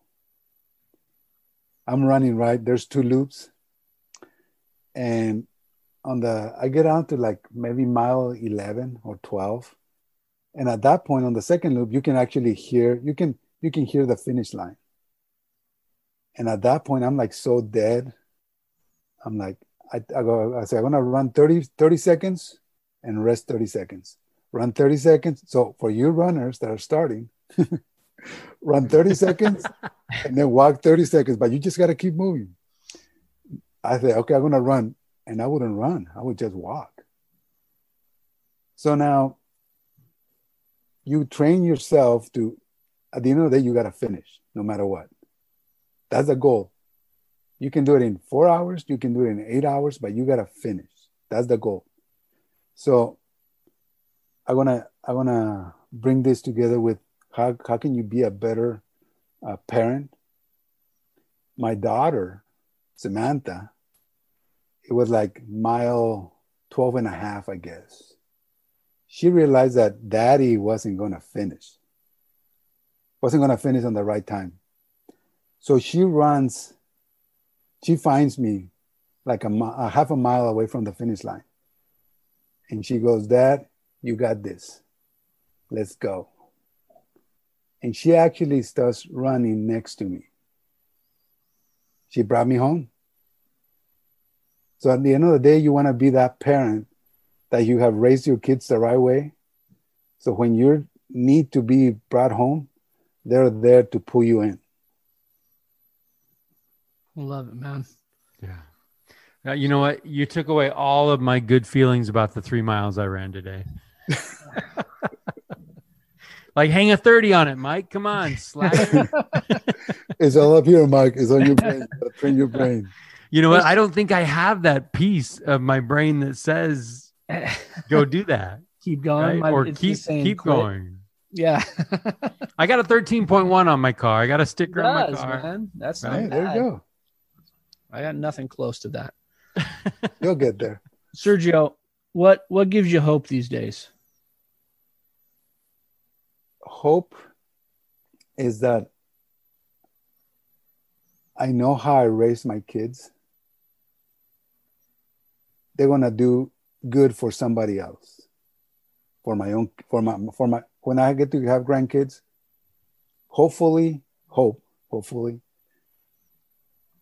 they can follow the example that me and Liz have been for them. I mean, they seen us go to school. Sergio didn't know me really for the first two years of his life. He knew that dad went to work. He came home. He played with him while he was doing schoolwork. Uh, they seen Liz go through her master's to her doctorate, put in the work, serving a church. So the hope that I that gives me hope is that they seen those examples of people that work and serve, that they can pay it forward. Uh, uh, a lady at work, she she she made that comment to me one time. I honestly don't believe people get up each day to do bad, to fail in life. I honestly believe that there's a ton of us that get up each day to do better for others, to serve others, to lift those who are who have fallen, to encourage those who are on their way, to celebrate those who have finished. That's what gives me hope.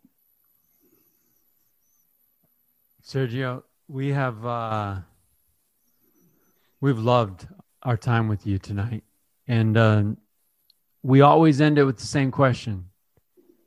You know, uh, we're coming up on uh, Christmas season.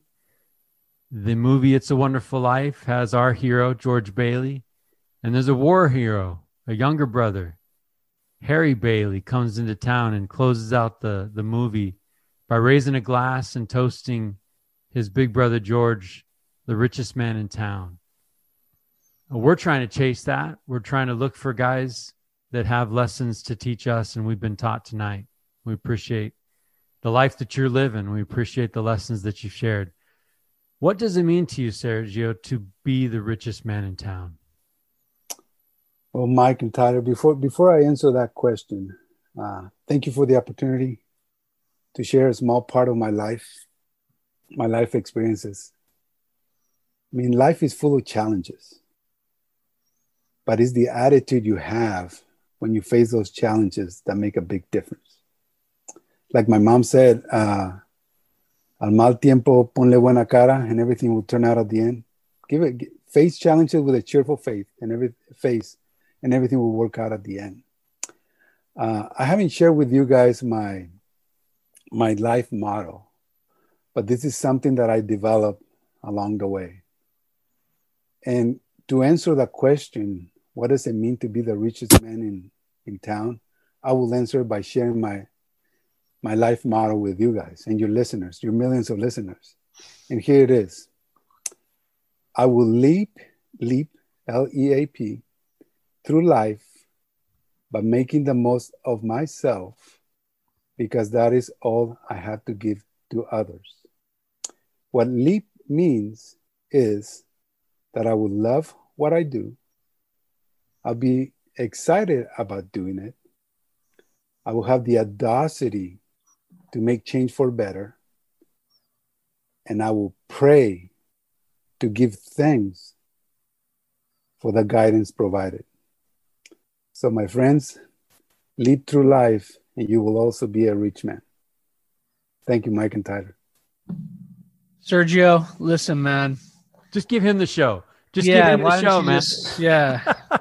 We're done. Sergio, next Thursday, you got a guest. Sergio, in, in, all in all honesty, I I'm uh, I'm grateful for tonight. Um, you know, I I've known you for a long time, and what I know is this: lots of people need to know Sergio Carzoli. That's it, right? I mean, and I hope tonight with our 15 faithful listeners, our millions of listeners, let me correct that. They're going to hear you. And and I and I know I know this because it's happened to Mike and I over and over and over again that someone's going to listen to what you said tonight and it's going to make an impact in their life. It's impacted me. You know, every time I'm around you, I want to be better.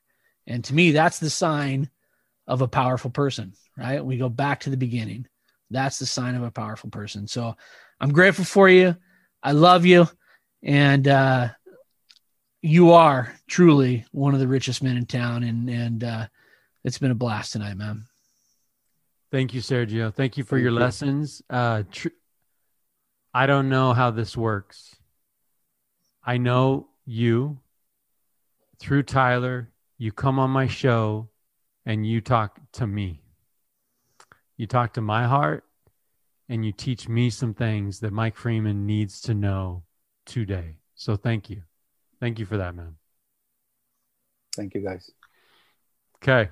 Hug your wife. Spend some time with that daughter before she takes off. Four weeks. Four weeks, man. All right. the world's a small place. Spain That's isn't right. that far away. That's right. Tell Dr. Carzoli we said hi. All right. Sure will. Sure will. Thank you. All right. Have a good night. Good night.